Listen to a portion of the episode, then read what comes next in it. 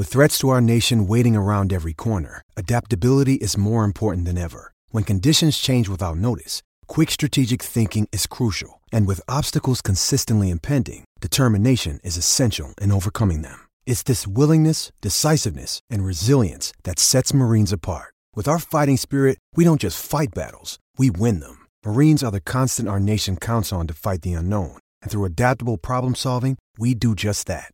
Learn more at marines.com. James. Then it's Carter for Dirk. 5 seconds. Dirk for three. Van a zaj, nincs egyszer a végén, ha battog a Spalding. Minden nap élmény, blokkok és zsákok. Na gyere, megmutatom, ez NBA szerelem, keleten, nyugaton. Robban a zaj, nincs egyszer a végén, ha battog a Spalding. Minden nap élmény, blokkok és zsákok. Na gyere, megmutatom, ez NBA szerelem, keleten, nyugaton.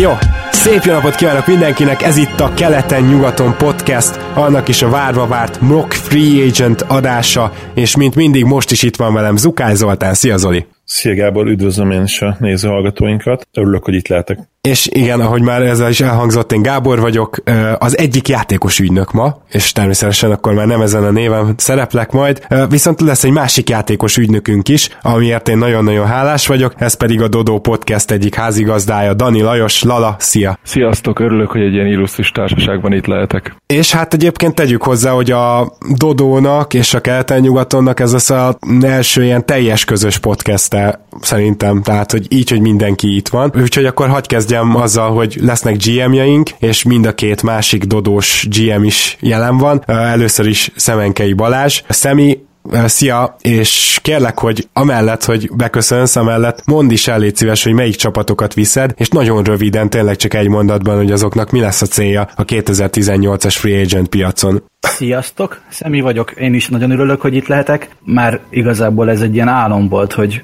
egy ilyen podcastben is részt tudjak venni. A csapataim Brooklyn, jelen pillanatban sapka felett vagyunk, de tudunk csinálni körülbelül 5-6-7 millió környékén némi helyet, ezt okosan szeretnénk elkölteni, majd ilyen Marxi módon. A Houston van még nálam, Daryl Moreyval, gyakorlatilag félügüres kerettel, de mégis sapka felett. Az ő céljuk egyértelműen az, hogy bajnok esélyes csapatot tartsanak meg, akár LeBron James-el, akár nélküle. A következő Philly, hát ők most tök jó helyzetben vannak, mert van elég sok sapka alatti hely, ha úgy alakul, és ezt tervezik vagy sztárra, vagy több minőségibb kiegészítő emberre költeni, és ha úgy alakul, akkor akár cserében, akár free agency piacon körbenézve. Nálam van még a Portland, a ligában kb. 20 csapat, 15 csapatból az egyik, aki a luxusadó elől menekül. Itt a legnagyobb kérdés az, hogy Yusuf Nurkic mit fog csinálni, mert hogyha egy nagy szerződést aláír, akkor rohadt nagy fejvakarásban leszünk, és muszáj lesz valahogy ezt lereagálnunk, miközben egyébként playoffosok szeretnénk maradni. És az utolsó csapatom a Washington, aki hát a Portlandhez hasonlóan a luxusadó elől próbál menekülni, de ők még jobban, mert ők már a repeater taxben vannak, ők már ebbe a durvábbik verzióban. Hát itt igazából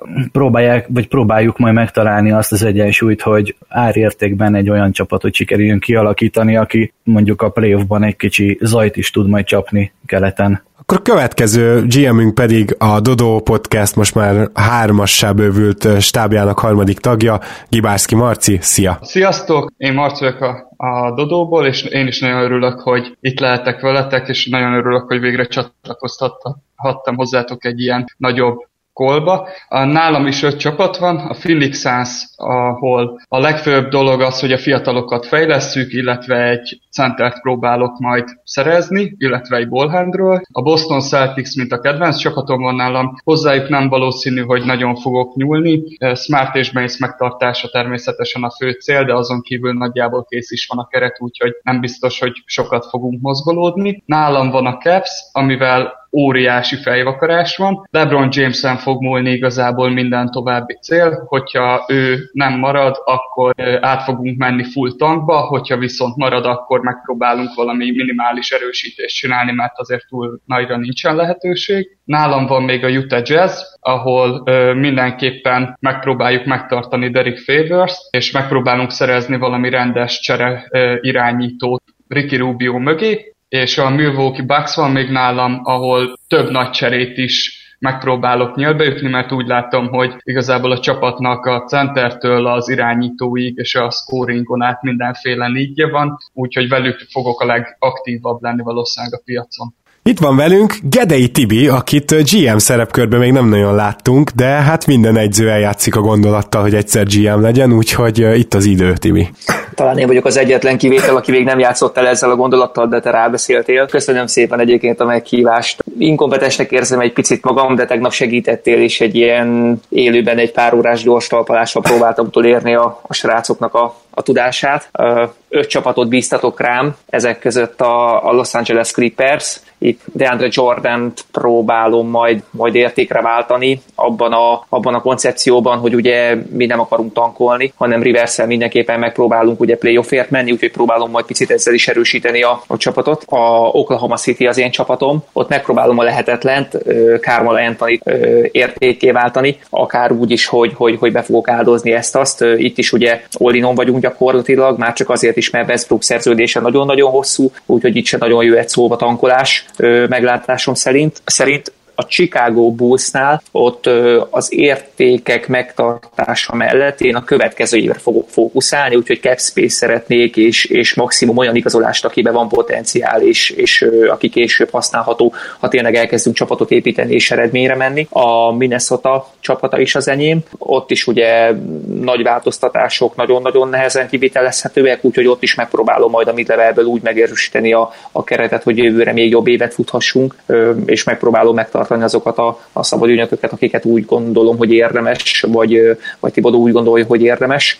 És az 5. csapatom pedig a New York Knicks, ahol ugye az van, hogy Porzingis lehet, hogy kiadja a következő éve, úgyhogy a tankolás egyébe fog ez az év is valószínű telni nálunk, és hát ennek próbálom majd megtalálni a legjobb megoldásait. És most pedig be kell, hogy jelentsek egy olyan vendéget, aki még egyáltalán nem szerepelt itt a magyar podcast szférában, legalábbis legjobb tudomásom szerint, de az az igazság, hogy Dodójéknak van egy játéka, egy GM játéka, most is folyik, most már becsatlakozni nem tudtok, de érdemes nézni, meg a megoldásokat is gondolom majd, szóval ott tűnt fel, mint egy fiatal tehetség, és ő pedig nem más, mint Agárdi László. Szia, Laci! Sziasztok! Köszönöm a meghívást és a kedves szavakat is. Az én csapataim a Lakers, akik elsősorban szeretnének legalább 2 sztárt igazolni, esetleg 3-at, de ha ez nem jönne össze, akkor szeretnénk megtartani a flexibilitásunkat 2019-re. Második csapatom az Indiana, akik elsősorban wingposztokon szeretnének erősíteni, és a keret mélységén szeretnének dolgozni, illetve El Jeffersonnak megköszöntük a lehetőséget,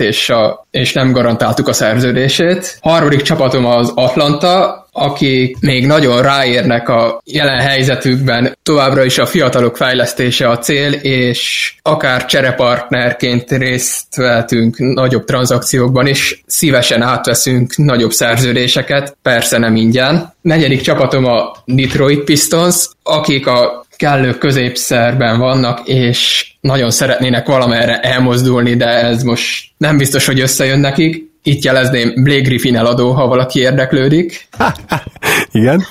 És 5. csapatom a Denver Nuggets, akiknek elsődleges célja az, hogy Jokicot megtartsák, másodlagosan pedig jó lenne elkerülni a luxusadót. Aztán ugye itt van velünk Mayer György is, akin egyébként 2 szemem, 2 fülem, meg mindenem, mert hogy a Toronto és a Memphis is nála van, tehát 2 gyakorlatilag kedvenc csapatom, és mindkettővel egy kicsit csodát kéne tenni, úgyhogy nagyon remélem, hogy formában vagy, Gyuri. Abszolút csodatevős formában vagyok, köszönöm szépen a meghívást, sziasztok! Nálam van egyszer ugye, amit mondtad, a Toronto, ahol hát nem, azt elárulhatom, hogy nem nagyon akarunk gyökeres változtatásokat, de van 1-2 trükk a tarsolyunkba azért, és mindenképpen szeretnénk elkerülni a luxusadót, bajnok esélyes csapat ide vagy oda, luxusadó fúj. Aztán nálam van a Memphis. Kicsit már letettünk erről a Parsons szabadulástól, mert nem nagyon éri meg, de persze, hogyha valaki beleszeret, akkor tudunk tárgyalni. Mi ilyen apró fejlesztéseket tervezünk, és úgy érezzük, hogy még mindenképpen egy évet neki megyünk a Conley Gasol duóval. Aztán nálam van még a Dallas, hát itt aztán lehetőségek tárháza, és itt Cubant meg még Carlight is kizárta itt Donnie Nelson, mert itt ugrálnak és ezerfélét ötletelnek, de itt profizmus fog uralkodni, úgyhogy abszolút irány a rájátszás. Még nálam van az Orlandó, ahol nyilván vadászunk egy jó irányítót, mert az nem nagyon akad, és kicsit azért nyilván variálnak a kereten is, mert center túltengésünk van. És még nálam van Miami, ahol azt elárulhatom, hogy Petrágynak tele van a töke az egész világgal. Nagyon mérges magára, hogy nem hagyott annó lehetőséget James visszahozatalára, meg hát azért elkövetett elég sok hibát, úgyhogy most nagyon be van gurulva és agresszív lett. Hát ezt viszont alig várjuk, és ugye Zukány Zoltán természetesen szintén GM-ként itt van velünk. Zoli, melyik a csapatot viszed? Először is szeretném megköszönni vendég GM-jeinknek, hogy elfogadták a meghívást, és tovább öregbítik a hírnevünket. Imádjuk ellopni a kreditet másoktól. Úgyhogy ezt nagyon köszönjük. Az én öt csapatom a Sacramento Kings, a San Antonio Spurs, a Golden State Warriors, a New Orleans Pelicans és a Charlotte Hornets lesznek. Ugye a Sacramento-val, Vladéval a cél az, hogy hát ugye tudjuk, hogy Giles jön vissza, akkor ugye az egy szupersztár, Bagley-ből szintén szupersztár lesz, VCS is ugye ott van még, és szándékosan mondtam így a nevét, reméljük, hogy jövőre másképp is mondhatjuk már. Vlada nem aggódik a magas ember állomány miatt, az egyértelmű, vagy legalábbis egyértelműnek látszik, de azért még majd bízunk benne, hogy tud valami csodát tenni. De jelen pillanatban nem úgy néz ki, hogy komolyabb free agentek hát akár leülnének velünk tárgyalni. Ennek ellenére szeretnének, és akkor itt visszatérek egyes szem harmadik szemébe, szeretnének javulni. A salary dump, ami nyilván szóba jöhet, de természetesen, ahogy Laci mondta, nem ingyen. A Spursnél nyilvánvalóan, hát ugye van egy nem kicsi elefánt a szobában, ahogy mondani szokták kint, azzal valamit kezdeni kell.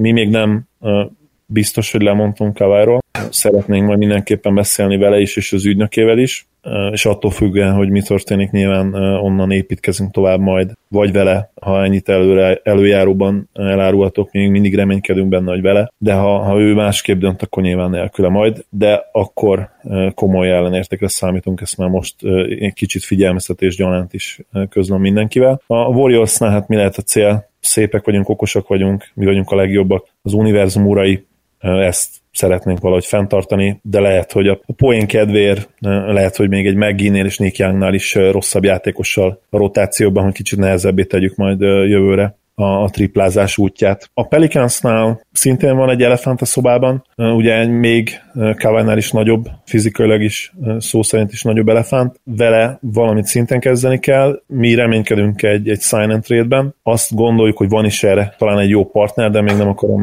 lelőni itt a meglepetést, lehet, hogy egyébként már itt vendég GM-jén közül sokan tudják, hogy kire gondolok. Aztán megnézzük, hogy abból mi sül ki, és hogy egyáltalán mennyire realisztikus, ugye majd itt Larry Kuhn tanácsára is számítunk. És végül ugye van a Charlotte, ahol hát szintén eléggé behatároltak a lehetőségek. Annyit előjáróban mondok, hogy Kemba elérhető, de ne tekintsen senki úgy rá, mint egy olyan játékos, aki elvágyódik, vagy akit mi mindenáron el akarunk cserélni. Ahogy a szezon végén is mutatta, az ő szíve még mindig nálunk van. Ennek ellenére úgy érezzük, hogy lehet, hogy eljött az időpont a váltásra, de azért megint csak azt mondom, hogy a zsebükbe kell nyúlni a GM-eknek, hogyha őt akarják. Nos, kedves hallgatók, az igazság, hogy be kell mondanom, muszáj, hogy 19 óra van most jelen pillanatban csütörtökön, 28-án, mert csak azért is, mert itt közben is folyamatosan jönnek a hírek, hogy a Spurs tárgyal Kawhiról, ez ugyanúgy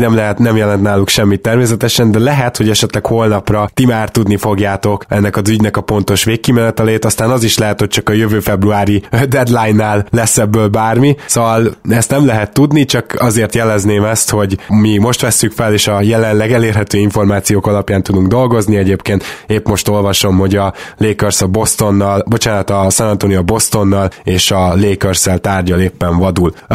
Szóval biztos lesz talán egy-két olyan hír, amit mi már nem veszünk bele. Ezen kívül a menet az nagyon röviden, mint tavaly, most azért gondolom ti is sejtitek, hogy LeBron körül kezdünk majd, hogy ott milyen helyzet alakul ki. Nem biztos, hogy ez egyből meg is oldódik, de legalább a lehetőségeket felmérjük. Utána végig végighaladunk a restricted free agenteken, akikről azt kell tudnatok természetesen, hogy ugye nekik elég necces dolog ajánlatot tenni, mert hogy ha a másik csapat nem meccseli egyből, akkor ez elhúzódhat, és addig, amíg benn van ez a pénzed az ajánlatban, addig nem igazán tudsz másnak ajánlatot tenni, ha csak nincs tényleg 60 milliónyi cap space-ed, mint a Lakersnek. És ami még szerintem fontos, az az, hogy ha esetleg egy olyan cserére kerül majd sor itt az adásban, ahol arra van szükség, hogy egy adott játékos belépjen az opciójába, akkor ugye most teoretikusan július 1-je lesz, és megnyílik a szabad ügynök piac, de egy pillanatra majd időutazunk vissza a mába, és így 28-29-e tájékára, és az a játékos gyorsan belép esetleg a szerződésébe, és úgy teszünk, mint hogyha ez megtörtént volna, úgyhogy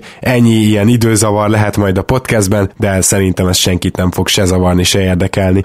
És hát akkor gyakorlatilag ezzel a lendülettel csapjunk is bele a lecsóba, mert hogy tik-tik-tik, éjfél van, elseje, és megnyílik a lehetőség arra, hogy elkezdjenek tárgyalni a szabad ügynökökkel a csapatok, és gyakorlatilag minden szem LeBron Jamesre szegeződik, úgyhogy itt most én nem tudom, talán akár elkezdhetik a csapatok írni azt, hogy ki az, aki érdeklődne LeBron irán, de lehet, hogy LeBron is akar egy-két dolgot mondani, amit kiszivárogtat Twitteren, úgyhogy kapcsolom LeBront, aki most Dani Lajos lesz. Igen, átgondoltam a lehetőségeimet, de azért szeretném hallani, hogy ki mit ajánl. Először is várom a csapatoknak az érdeklődését. Van pár konkrét csapat, például a Lakers-t, a Philadelphia-t, a saját csapatomat, a Cleveland-et, a Houston-t, meg mindenképpen meghallgatnám, de aki úgy érzi, hogy jövőre vagy 2 év múlva egy igazi bajnok esélyes csapatot össze tud hozni, az most lépjen elő. A Houston hívott fel téged, kedves LeBron, először, úgyhogy akkor kapcsolnám neked Daryl Morey-t, vagyis Szemenkei Balázst. Hello, LeBron! Chris Paul-t is megoldottuk tavaly okosban. Én úgy tudom, hogy ti nagyon jó haverok vagytok, és Paul a mi szabad ügynökünk, úgyhogy szerintem beszéljetek meg egymással, hogy szeretnétek-e itt együtt játszani, mert ha igen, akkor mindenképpen meg fogjuk tudni oldani. Természetesen maximum szerződéssel olyan struktúrában, ahogy te azt szeretnéd. Lesz mindkettőnkre max helyetek? Mert Krisz azt mondta, hogy ő maxot szeretne vélhetően, hát, vagy a közelít. Hogy nem látom ezt, hogy hol az a 2 max hely. Úgy van, hogy igazából még nem július 1-je van, tehát neked be kell lépni a szerződésedbe, és akkor tudunk érte cserélni. Krisznek pedig nálunk vannak a bőrjogai, tehát csapva fölé tudunk menni. Mindent szeretnénk megtenni ahhoz, hogy ti mind a ketten itt legyetek, és természetesen akkor a további szabad ügynökeinket is a lehetőségeink szerint megtartjuk, illetve szeretnénk tovább erősíteni a csapatot. Most vagy soha állapotban vagyunk, úgy érezzük, hogy gyakorlatilag egy vádli sérülésen múlt, hogy nem mi döntöztünk veletek. Azt gondolom, kedves LeBron, hogy meghallgattad az ajánlatot, majd visszatérünk rá, de itt az ideje, hogy kapcsoljam a Los Angeles Lakers-t, akik szintén szeretnének veled beszélni, úgyhogy egyrészt Agárdi Lászlót kapcsolom, másrészt pedig természetesen Rob Pelinkát. Hello, LeBron! Hello! Jóság, Rob! Hát, úgy hallottuk, hogy nagyon szeretnél hozzánk jönni, és rengeteg pletykát hallani, hogy kiket igazolhatunk még rajtad kívül, de mi kíváncsiak lennénk arra is, hogy te igazából kikkel játszanál itt együtt, mert mi igazából megtehetjük, hogy rajtad kívül is igazolunk egy, vagy akár 2 sztárt is. Kik lennének azok a sztárok, akiket ti elérhetőnek éreztek? Most hiába bökök rá. Hát mi most elérhetőnek érezzük Paul George-ot mindenképpen, akár ha azt mondod, hogy jössz Kevin Durantre is látunk némi esélyt, Chris Paulban is gondolkodhatunk akár, és akár Kawhiért is cserélhetünk. 34 leszek decemberben, és bajnoki címet kellene nyernem, legalább egyet, hanem 2. Szimpatikus, hogy nyugaton is megtehetem ezt, és ezáltal kicsit az én örökségemet és a történelemben meghatározott helyemet azzal tudom szépíteni, hogy nem csak keleti csapatot vittem be a döntőbe, hanem ezt a Warriors legyőzve a nyugatot is, de ez azt kellene, hogy 2 éven belül a Lakers ott legyen, hogy ez igazán esélyes csapat, és ezt meg tudjuk tenni. Ha Kawhi és Paul George jönne, mind a 2, az tetszene, mindenképpen tetszene. Ha csak Paul George jön és a fiatalok ott vannak, nem rossz. Az sem rossz, de azt mondanám, hogy ha a 2 közül választani kell, én inkább Kawhit választanám. Oké. Jó, hát akkor hamarosan gondolom. Így van, hamarosan elindulnak majd azok a Kawhi cserék is, vagy csereüzletek, vagy hívások, de azért most már csak oda kapcsolnak téged, kedves LeBron, Philadelphiába, ahol is most jelen pillanatban gyakorlatilag Brad Brown lesz az, akivel tárgyalsz. Szevasz, LeBron, itt Brad Brown. Remélhetőleg tudunk mi is egy olyat ajánlani neked, amit a többiek nem, mégpedig egy olyan fiatal magot, amit nekünk nem kell szétrobbantani, mint a Lakersnek. Itt már eleve két sztár van, és rajtad kívül még egyet tudnánk szerezni, hogyha azt mondanád, hogy szeretnél idejönni. A konkrét terv az az, hogy Simonszal, Joellel és akár Paul George-al, akár Kawhi-jal lehetne összeállni neked itt, tehát ez már nem is 3, hanem 4 sztár, és hogyha minden igaz, akkor még nem is nulláznánk le teljesen a csapatot. Úgyhogy szerintem a döntőig abszolút itt lenne a legkönnyebb utad, hogyha bajnokságot akarsz nyerni, akkor ez biztos, hogy szempontnak kell lennie. Szerintem, hogyha ez neked fontos, akkor beszélj Paul George-al, kérlek, mi is meg fogjuk ezt tenni, és megpróbálunk mind a kettőtöket idehozni. Uh-huh. És mi újság a Kawhi fronton? Aranyos gyerek ez a Paul George, de nekem, ha Kawhi elérhető, az kicsit szimpatikusabb. Hajlandóak lennétek arra, hogy cseréltek egy komoly csomaggal Kawhiért, úgy is, hogy nem biztos, hogy marad jövő nyáron? Ha én azt mondom, hogy odaigazolok? Ha ideigazolsz, akkor mindent meg fogunk tenni azért, hogy Kawhi is idejöhessen, hogyha ő is akar, de ezt ebben a meggyőzés részében már akkor igazából rád is számítanék. Meg fogjuk tudni tenni. Szerintem eléggé sok olyan cserélhető értékünk van, ami tetszhet a Spursnek. És független attól egyébként, hogy most csak téged leigazolunk, akár egy cserével, akár később cserélünk Kawhiért, mindenképpen össze fogjuk tudni rakni ezt a keretet. Szimpatikus ez is. Én nem azt mondom, hogy ragaszkodnék ahhoz, de nagyon-nagyon-nagyon sokat lendítene a előrelépésbe az, hogyha a Simmons Embiid tengely mellé egy Kawhi már ott lenne, és egy maximum fizetésért le tudnátok igazolni. Oké, akkor számolunk egy kicsit, teszünk ajánlatokat a Spursnek, és megtesszük, ami tőlünk telik. Hogyha meg tudjuk szerezni Kawhit, akkor ide igazolsz teljesen biztosan? Ez egy nagyon-nagyon jó kérdés, mert még több csapattal tárgyalásban állok, és egyiket sem zárnám ki, de térjünk vissza arra, amikor ajánlatotok van Kawhira, és azt mondaná a Spurs vezetősége, hogy rábólint. Mielőtt rábólintotok ti is, beszéljünk akkor, és akkor mindent megmondok. Rendben, köszönöm. Akkor viszont szeretnénk a Spurs-szel beszélni. És ez hamarosan ezeket a telefonhívásokat, ezeket be is fogjuk tudni mutatni, viszont egy nagyon ismerős csengő hang is elkezd csöngeni LeBron telefonján, és látja, hogy a kevésbé szeretett Dan Gilberték próbálják őt megkeresni, és nagy valószínűséggel meggyőzni, úgyhogy kapcsolnak Clevelandbe, LeBron. Ha jól sejtem, akkor most épp nem ott tartózkodsz ugyanis. Szia, LeBron! Hát újra jó hallani a hangodat. Mi újság veled, minden okés? Szia, Kobi, minden oké. Minden oké. Köszi, nyaralunk feleségemmel, kutya ugrál a csónakba. Nagyon jól érzem magam. Mi a helyzet?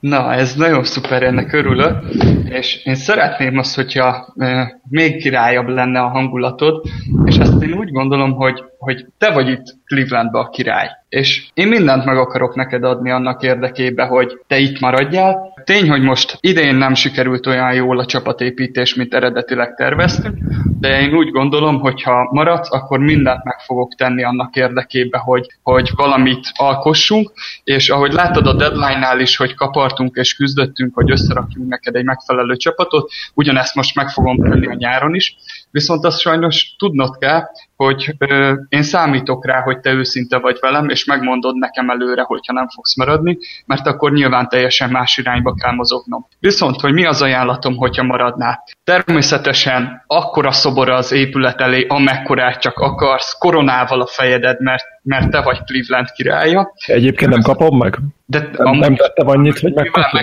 Nyilván megkapod, meg a mezed is vissza lesz vonultatva, de így már jövőre fölhúzzuk neked nem csak a visszavonulásod. után, hogy már minden meccsre úgy jöhess, hogy a saját szobrodat fogod nézni. Természetesen veszünk neked egy akkora banánabótot, amire az összes haverot felfér, családostól, kisgyerekestől, mindenestől, illetve garantáljuk neked azt, hogy amikor majd a fiad az NBA-be jön, akkor mindent meg fogunk tenni annak érdekében, hogy nálunk legyen, és ha kell, a teljes csapatot és az összes draft picket és mindent odaadunk, hogy mi őt leigazolhassuk, ha kell az 1-1-jel is, hogy együtt játszhass a fiaddal. Én úgy gondolom, hogy ennél jobb ajánlatot senki nem fog tudni tenni a számodra, úgyhogy én úgy gondolom, hogy mindent elmondtam, amit szeretnék, és tényleg várom a hívásodat, hogy döntesz. Cleveland csak a tiéd, itt te vagy a király, úgyhogy mi számítunk rád. Nagyon jó. Még itt egy kérdésem lenne, ne tedd le, Kobi. Zárójeles megjegyzésként, hogy amikor a fiam az NBA-ben jön, körülbelül 40 éves leszek, tehát minimumért odaigazolok majd, ahol ő játszik. Ez részletkérdés. Inkább azt mondd el nekem, hogy mik a terveid,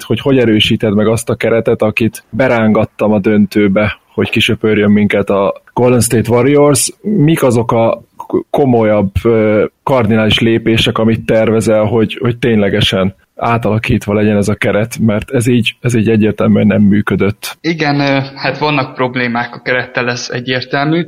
Én úgy gondolom, hogy igazából 2 olyan poszt van, ahol nagyon sürgősen kéne segítség, ez pedig a small forward és a shooting guard pozíciók. Ide mindenképp szeretnénk olyan védekezésben és támadásban is jó játékos szerezni a számodra, aki be fogja dobálni a triplákat.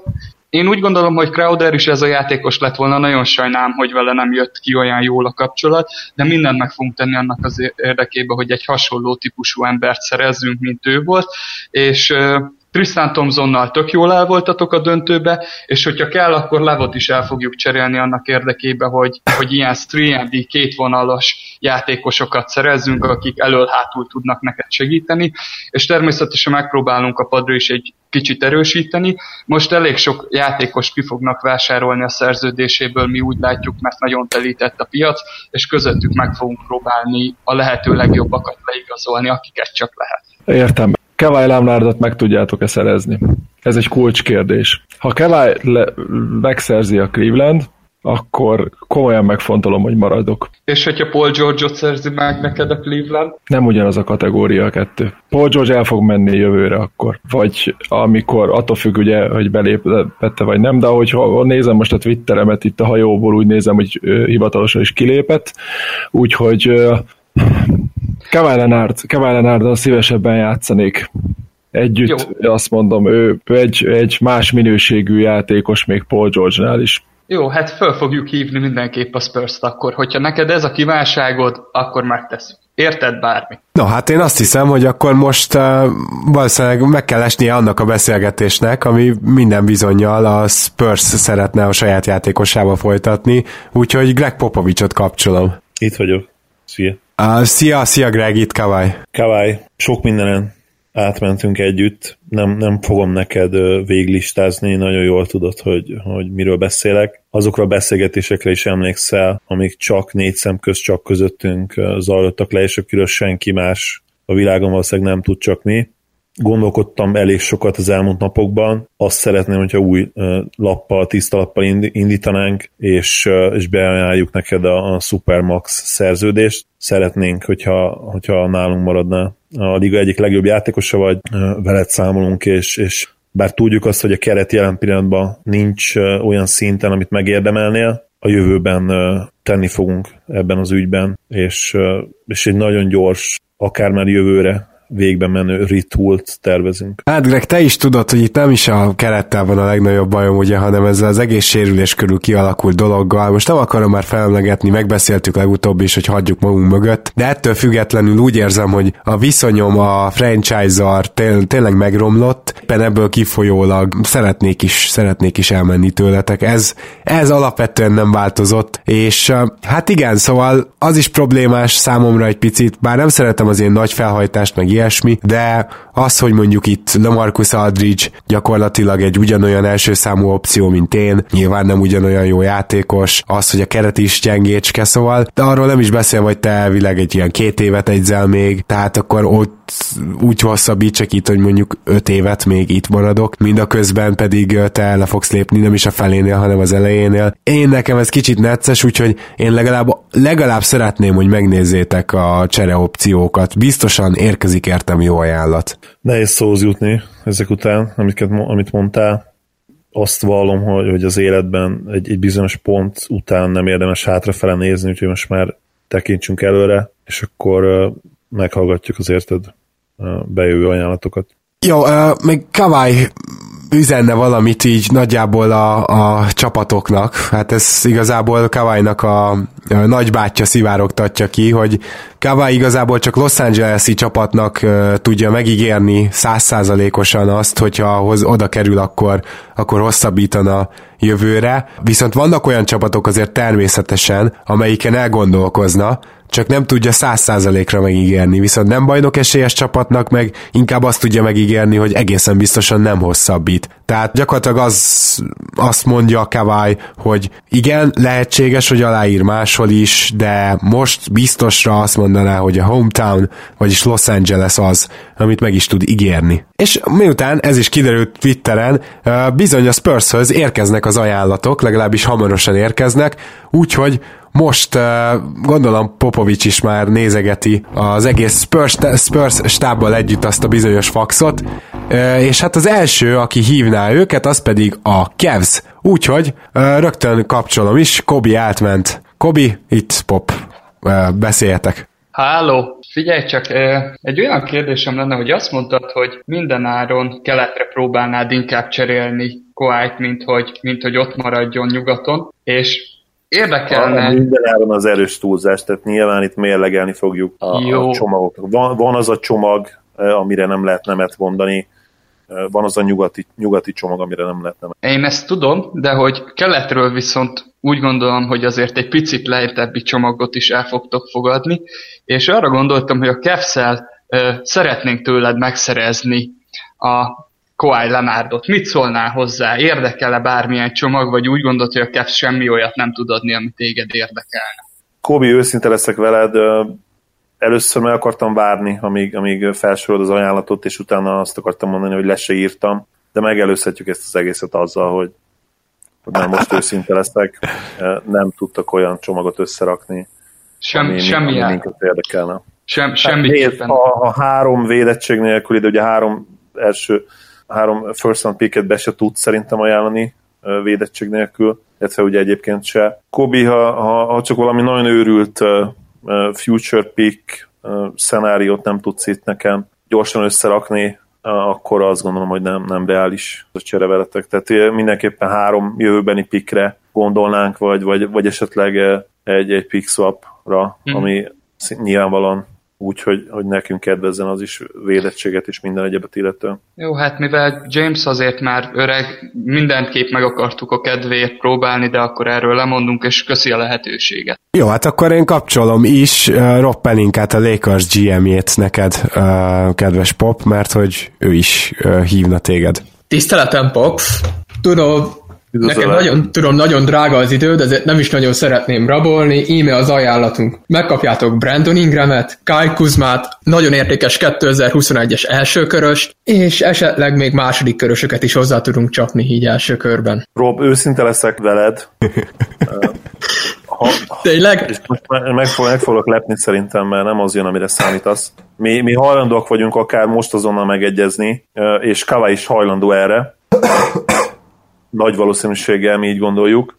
Ha választhatna, hogy melyik csapatba megy, akkor egyértelműen a Lakerset választaná. Los Angelesben van a családja, ott szeretné folytatni mind a sport, mind pedig az üzleti pályafutását. Azt gondolja, hogy számára ez a legjobb opció. Most abban nem menjünk bele, hogy ezzel egyetértünk-e vagy sem. Ezen a ponton ez teljesen lényegtelen, ahogy mondtam, korábban előrefele kell nézni. Mi hajlandó vagyunk arra, hogy elcseréljük a Lakersbe, és nyugaton maradjon Kawhi, és akár most azonnal is megegyezhetünk, de ahhoz egy nagyon-nagyon értékes csomagot kell összeraknod, ami a három legjobb fiatalodat magában foglalja, és egy jövőbeni elsőköröst. Azt gondoljuk, hogy ha Leonard nálatok lesz, és Leonardért tudsz cserélni, akkor gyakorlatilag már be is lehet írni szépen a könyvekbe, a szerződések közé Paul George-ot és LeBron-t is. A mi olvasatunkban nem igazán van más választásod, mint hogy mindent elboltolj Kawhiért. Ő is oda szeretne menni elsősorban, de ugye azért a mi kezünkben is van hatalom, ezt ne felejtsd el, és még egyszer mondom, azt gondoljuk, sőt biztosak vagyunk abban, hogy ha LeBron-t akarod, akkor ez az első lépés, amit meg kell tenned. Ennek tudatába várjuk az igen vagy nem választ. Hogyha igen mondasz, akkor természetesen a részleteket most azonnal megbeszéljük, de nem fogunk tovább várni, vannak még nagyon jó ajánlataink máshonnan is. És szerintetek ki a harmadik legértékesebb fiatalunk?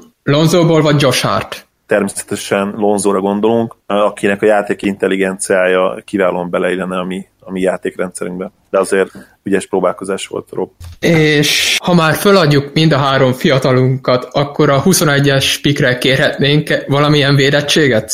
Mondjuk egy top 7-es védettséget. Top 3-as védettséget. Védettségbe belemegyünk, ez az első teljes és utolsó ajánlatunk.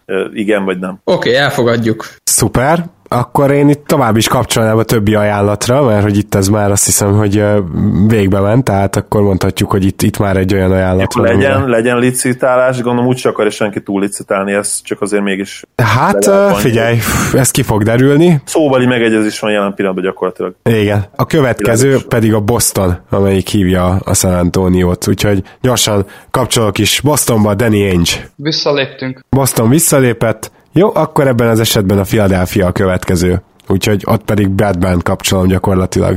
Régi ismerős. Szevasz, Pop. Szervusz. Nagyon jó megint hallani a hangodat. Rég volt, de szép volt. Kawhi csomag. Szerintem nagyon jókat tudunk neked mondani. Covington, Bayless, Saric és a Miami 2021-es első köröse. Brad, nem könnyíted meg nekem ezt a dolgot. Először is nagyon örülnék neki, ha nem ilyen körülmények között kellene beszélgetnünk, és tudnánk kicsit nosztalgiázni, de ugyanem ez a helyzet, ami legjobb, legértékesebb játékosunk, aki egy legrosszabb, a top 5-ös, de inkább én azt gondolom top 4-es, vagy talán top 3-as játékos az NBA-ben elvágyódik. Egyértelműen jelezte felénk, hogy a listájának a tetején, a Los Angeles és főleg az arancsárgábbik felében tanyázó csapatban.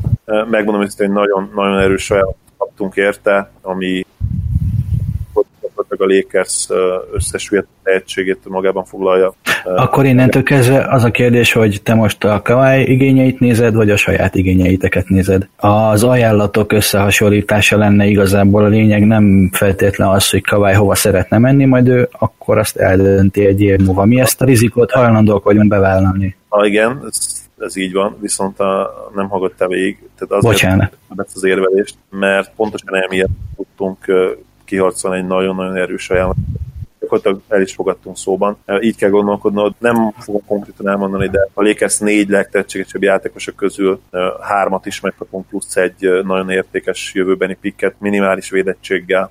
Úgyhogy minden ajánlat innentől kezdve két nagyon-nagyon jó fiatalt kell, hogy magában foglaljon, ugye esetben ez teljesen egyértelműen Fultz és Saric, innen indulunk, és én azt gondolom, hogy az a Covington-t a cserébe foglalni jó, mert szeretjük Covington, azt gondoljuk, hogy tipikus Spurs játékos, valamennyire nyilván limitáltan, hangsúlyozom még egyszer, limitáltan nyilván valamennyire pótolni is tudná Kawhi játék stílusát, illetve azokat a dolgokat, amiket ő ad nekünk, úgyhogy ő rendben van, de mondom, kell Fultz is nekünk, teljesen egyértelmű, kell nekünk Dario Saric is, kell Covington is, és kell akkor ugye, ha másik ajánlattal összehasonlítom, egy védettség. Nem tudom most milyen pikkeitek vannak, vagy egy olyan pikk, ami nagyon sokat érhet, és a jogainál nálatok vannak, vagy pedig mondjuk egy 2024-es vagy 2025-ös védettség nélküli elsőkörös. Ez a minimum, és azt sem nem vagyok biztos abban, hogy ezt választanánk a Lakers ajánlat helyett, de ez lenne minimum ezen a ponton. Oké. Az én első ajánlatomból, hogy a 2021-es Miami pick szerepelt, védettség nélkül, amit ugye most kaptunk, és ez ugye az a draft, ahol másfélszeres szorzóval lehet számolni a pick értékét, legalább. Hogyha azt mondom, hogy Covington, Fultz, Saric és a Miami és a mi 2021-es pickünk közül a rosszabbik, az elég, de védetlen. Ha hozzácsapjátok a ti első körösötöket is, és a Miami picket is, akkor lehet, hogy meg tudnánk egyezni. De kell mind a két pick. A két fiatal és Covington. A mi 21-esünket akkor nem, a Miamit igen, de a mi 19-esünket top 3-as védettséggel igen. Ha leveszed a védettséget, akkor megegyeztünk. Jó, hát ez PR jellegű dolog. Igen, levesszük. Tehát mindenképpen átmegy, tehát mindenképpen playoff csapat leszünk, úgyhogy ezen nem fog búrni. Most emlékszel a mi 99-es szezonon, 98-es szezonon. Arra mindenki emlékszik, hogy nem emlékeznénk. Jó, rendben, megegyeztünk, ezt az ajánlatot választjuk, a Lakers ajánlat helyett. És még most még a Boston is. Most még a Boston. Jó, viszont a Boston is bejelentkezik, hogy még azt az ajánlatot is meg kéne hallgatni, úgyhogy most meg is csak kapcsolom Danny Ainge-et. Hello! Azért hívtalak, mert nekünk van egy nagy félelmünk, mégpedig az, hogy Kawhi a Philadelphiába megy, és ezért mi hajlandóak vagyunk all-int mondani azért, hogy semmiképp ne álljon ott össze James-el, és inkább nálunk kössön ki. Úgyhogy nem is fogok lacafacázni, elmondom neked, hogy mire gondoltunk. Megkapnátok a Sacramento, a Memphis picket, megkapnátok Jaylen Brownt, Marcus Morris-t, Terry Rozier-t, Jabuzellét és Teist azért, hogy hozzánk kerüljön Kawhi Leonard. Halló, szívrohamot kaptál? Az a legnagyobb problémánk, hogy a többi csomagba kaptunk olyan fiatalokat, mind a kettő olyan már NBA-ben játszó fiatal játékos, akik tökéletesen beleillenek a mi rendszerünkbe. Jaylen Brown szépen. Jaylen Brown ilyen fiatal valóban. Rozier? De Rozier nem igazán. Részben igen, de nem vagyunk arról meggyőződve, hogy nagyon komoly upside-ja van, bár láttam én is nyilván a playoffot. Az igazság, hogy ezek a future pick-ek, amiknek a jó ajánlatok vannak. Mondd még egyszer, hogy pontosan melyikről lenne szó, és melyik évek? 2019-ről Sacramento, illetve a Memphis pick-ekről. Sacramento pick-en milyen védettség van? Azon első, tehát top 1 védett. Top 1 védettség, tehát a második piktől kezdve gyakorlatilag a miénk lenne. A Memphis pedig 1-től 8-ig védett. Memphis 1-től 8-ig, a Kings ugye top 1 védett, Jaylen Brown, Terry Rozier, Marcus Morris, illetve Daniel Theis, bocsánat, és Gerson Jabuzele volt még benne, hogy a fizuk jók legyenek. Ez egy erős ajánlat, megfontoljuk, szeretném visszajönni Robert Roppelinket. Oké. Okay. Kapcsolom akkor Rob Pelinkát. Mi újság, Pop? Rob, nincsenek túl jó híreim. Tudom, hogy megegyeztünk szóban, és hogy Kawhi is nagyon szeretné a Lakers-t. De az az igazság, hogy többen is hajlandóak úgy cserélni érte, hogy nem ad garanciát, és nagyon-nagyon erős csomagokat adott mind a két csapat. Két keleti csapatról beszélek. Nyilván kitalált, hogy melyik kettőről. Az egyik ősi riválisotok, úgyhogy lehet, hogy ez is van a háttérben, hogy szeretnék bizonyára csaklizni előlettek. Az az igazság, hogy bár abszolút egyetértünk abban, hogy ez egy nagyon erős csomag, még ha egy picit tudnátok javítani, akkor elképzelhető, hogy nem is fogadnánk már hívást. Tehát én ismerjük egymást elég régóta, én meg tudom ígérni neked a szóban, hogy nem fogadunk innentől hívást, ha még egy picit tudsz javítani ezen az ajánlaton. Az igazság, hogy van még egy tehetséget a csapatban, akik nagyon tetszik, kitalált, hogy kiről van szó. Zubac! Még egyszer megdiszélek, második jó próbálkozás. Természetesen nem Zubacról van szó. És amit szeretnénk ezen a ponton, az bármilyen is fájni fog, de még egy future, egy elsőkörös pick. Mi lenne, ha levennénk a védettséget a 21-es elsőkörösről? Milyen védettség volt rajta? Top 3. Top 3-as védettség. A baj, hogy mind a ketten tudjuk, hogy mit jelent ez, hogyha te nyilván ütöd ezt a cserét. Onnantól ez gyakorlatilag garantált az új Big Free, ami azt jelenti, hogy még ha az egyikük, akár LeBron, akár külön Kawhi kívül, az a duó, az annyira erős, hogy biztos vagyok abban, hogy nagyon jó csapatotok lesz jó mérleggel. Úgyhogy ez így önmagában ér nekem ez a védettség levétele. Egy új elsőkörös kérnek, és akkor nem is fogadok már hívásokat. Itt van a lehetőség előtt a drop, hogy összeálljon ez a Big Free, amelyik a Warriors nyugaton ráadásul letaszíthatja a trónról. Tudod nagyon jó, hogy mit jelentene ez, ha őket meg tudjátok verni, akkor a döntő toronymagos esélyesé is lennétek.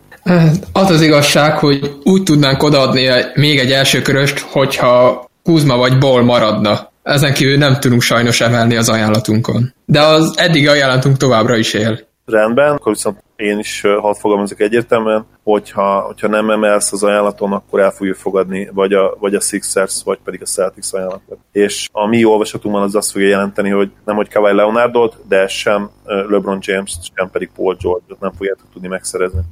Mi ebben egyáltalán nem vagyunk biztosak, sőt, úgy gondoljuk, hogy jövőre meg tudjuk szerezni ingyen Kawhi-t. Rendben. Viszlát, Pop. Pop, akkor, hogyha jól értelmezem, akkor kapcsolhatok keletre? Csak az a kérdés, hogy hova? Sixers-t először, kérem. Rendben van, akkor kapcsolom neked Brad Brown régi ismerősödet. Hello, Pop. Na, mire jutottál?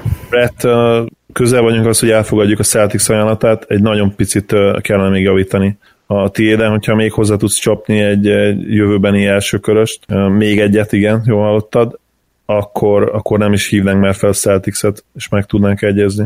Második körös tudunk. Azt sajnos nem elég... Szerintem ez bluff, második körös tudunk. Azt nem kérjük, köszönöm. Akkor hívjuk a Celtics-et. Oké. Rendben, akkor kapcsolom Danny Ainge-et. Hello, örülök, hogy visszahívtál. Mizu? Danny, a Sixers-be ajánlott még egy plusz első köröst, ha még egy nagyon picit tudsz javítani az ajánlaton, meg is egyeztünk, és nem hívok vissza senkit, szavamat adom rá. Az a baj, őszinte leszek veled, hogy bár nagyon félünk egy szupercsapattól a Philadelphiába, de hogyha ezt az ajánlatunkat verte, akkor tuti, hogy kiherélték a teljes csapatukat, tehát a James és Leonard is kevés lesz ahhoz, hogy megverjenek minket, úgyhogy én all-int mondtam, beadtam mindent, amit úgy gondolom, hogy tudok. Maximum egy olyat tudnék, hogy Kyrie Irvinget és Brownt adom, de ezt meg igazából nem akarom, úgyhogy én elengedtem, hogyha ez kevés neked, akkor sajnálom, de nem tudunk megegyezni. Egy második köröst hozzá tudsz még csapni? Második köröst. Mindjárt megnézem, hogy mikor itt tudunk adni neked. 2021-es érdekelne minket főleg. 2021-es második körös érdekelne titeket. Újjaj. Jó. Megegyeztünk. Nem hívok vissza, most fogadok hívásokat innen. Tiétek Kawhi Leonard, gratulálok hozzá. Ez az. Köszönöm szépen. Pop, bármikor máskor is állok rendelkezésedre. Szuper, akkor megkérném Danny Ainge-et, hogy részletezze a cserét, tehát pontosan hogy ment ez végbe. Küldött üzenetet a Philadelphia orvosa, hogy ezt jól megszoktátok. ezt a Philadelphia akarta bemondani. Bíztam benne, hogy a Fili fogja megkapni, most, hogy őszinte legyek, de mindegy. Na, szóval, akkor hogy részletezzem. Marcus Morris, Jaylen Brown, Gerson Jabuzele, Terry Rozier, Daniel Tays és a Memphis, illetve a Sacramento pick ment 2019-ből, és a 2021-es második körös draftjugunk. És akkor most pedig következik az a kör, amiben a restricted free agentek beszélnek a csapatukkal, mert hát ugye ez nyilván az elején, hát tudjuk már párjukról, hogy kapnak qualifying offer, de nyilván az elején elképzelhető az, hogy a csapat azt mondja, hogy meg akarlak tartani, és ne is menj ki a piacra, majd ezt természetesen meglátjuk. Nikola Jokic ügynökét kapcsolom, és természetesen Denverbe, úgyhogy a Denver kimondhatatlan nevű GM-je Artur Karnisovashoz kapcsollak most téged, kedves Nikola. Hello, Nikola! Hello, hello! Mi a helyzet? Tudod, hogy te vagy nekünk a legfontosabb játékosunk, és szeretnénk is, hogy itt maradjál 5 évig, és akár a maximumot is meg tudnánk neked adni, viszont arról érdeklődnék, hogy tudnál-e nekünk egy pár millió homecán diszkontot adni azért terébe, hogy esetleg az 5. évet játékos opció legyen. Mert olyat nem lehet, hogy 5 év és játékos opció, és... De lehet. Tehát igazából az biztos, hogy itt kimegyek a piacra, és azonnal ajánlja ezt nekem valaki a 4 év maxot. De sokkal kevesebb pénz, és mi úgy is meccselni fogjuk. Aha. Mit szól ahhoz, ha 5 évre adnánk neked $130 millió? Hát az 16, majdnem 16 és fél kevesebb, mint a maximum, az nem pár millióról volt szó, tehát ez a pár millió az azt jelenti, hogy 145 évre, és nem 146 450 000, az a 6 450 000-et engedném el. Tudod, hogy szeretünk és tisztelünk, ezért ezt így el tudjuk fogadni, és köszönjük, hogy lemondasz némi pénzről. Hát nagyon örülök én is, hogy itt lehetek. Na, ez gyors volt, hát a többi restricted agentnél nem ezt várjuk. Közben itt csipog a Twitter, hogy LeBron részéről egyelőre nem jönnek hírek, LeBron egy hajóján van, el van, és gondolkozik, és különböző meditációs technikákat végez éppen, úgyhogy, hogyha ez ügyben lesz valami fejlemény, akkor természetesen visszakapcsolunk, de addig is a többi restricted free agenttel kapcsolatban is kérdezősködünk. Itt Clint Capela és Daryl Morey-t keresem. Hello Clint, hello. Hello, figyelj csak, az a helyzet, hogy én úgy érzem, hogy ez az a nyár, annak ellenére, hogy a piac az nem túl nagy, de ez az a nyár, amikor az értékem az minden eddiginél magasabban van, úgyhogy nagyon kíváncsi vagyok, hogy szeretnétek-e engem megtartani, mert biztosak lehettek benne, hogy drága lesz.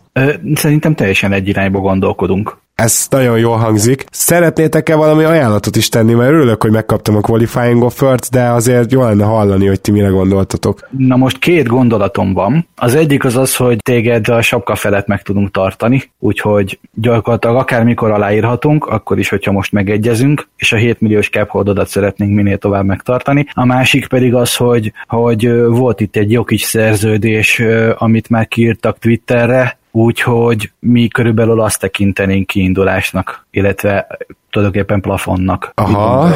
Mit gondolsz erről? Hát ez mi is, 140 millió volt, jól emlékszem, mintha hát most láttam volna. Hát 23 félről indult, nem teljesen max, de majdnem max. Aha, hát ez nagyon-nagyon jól hangzik.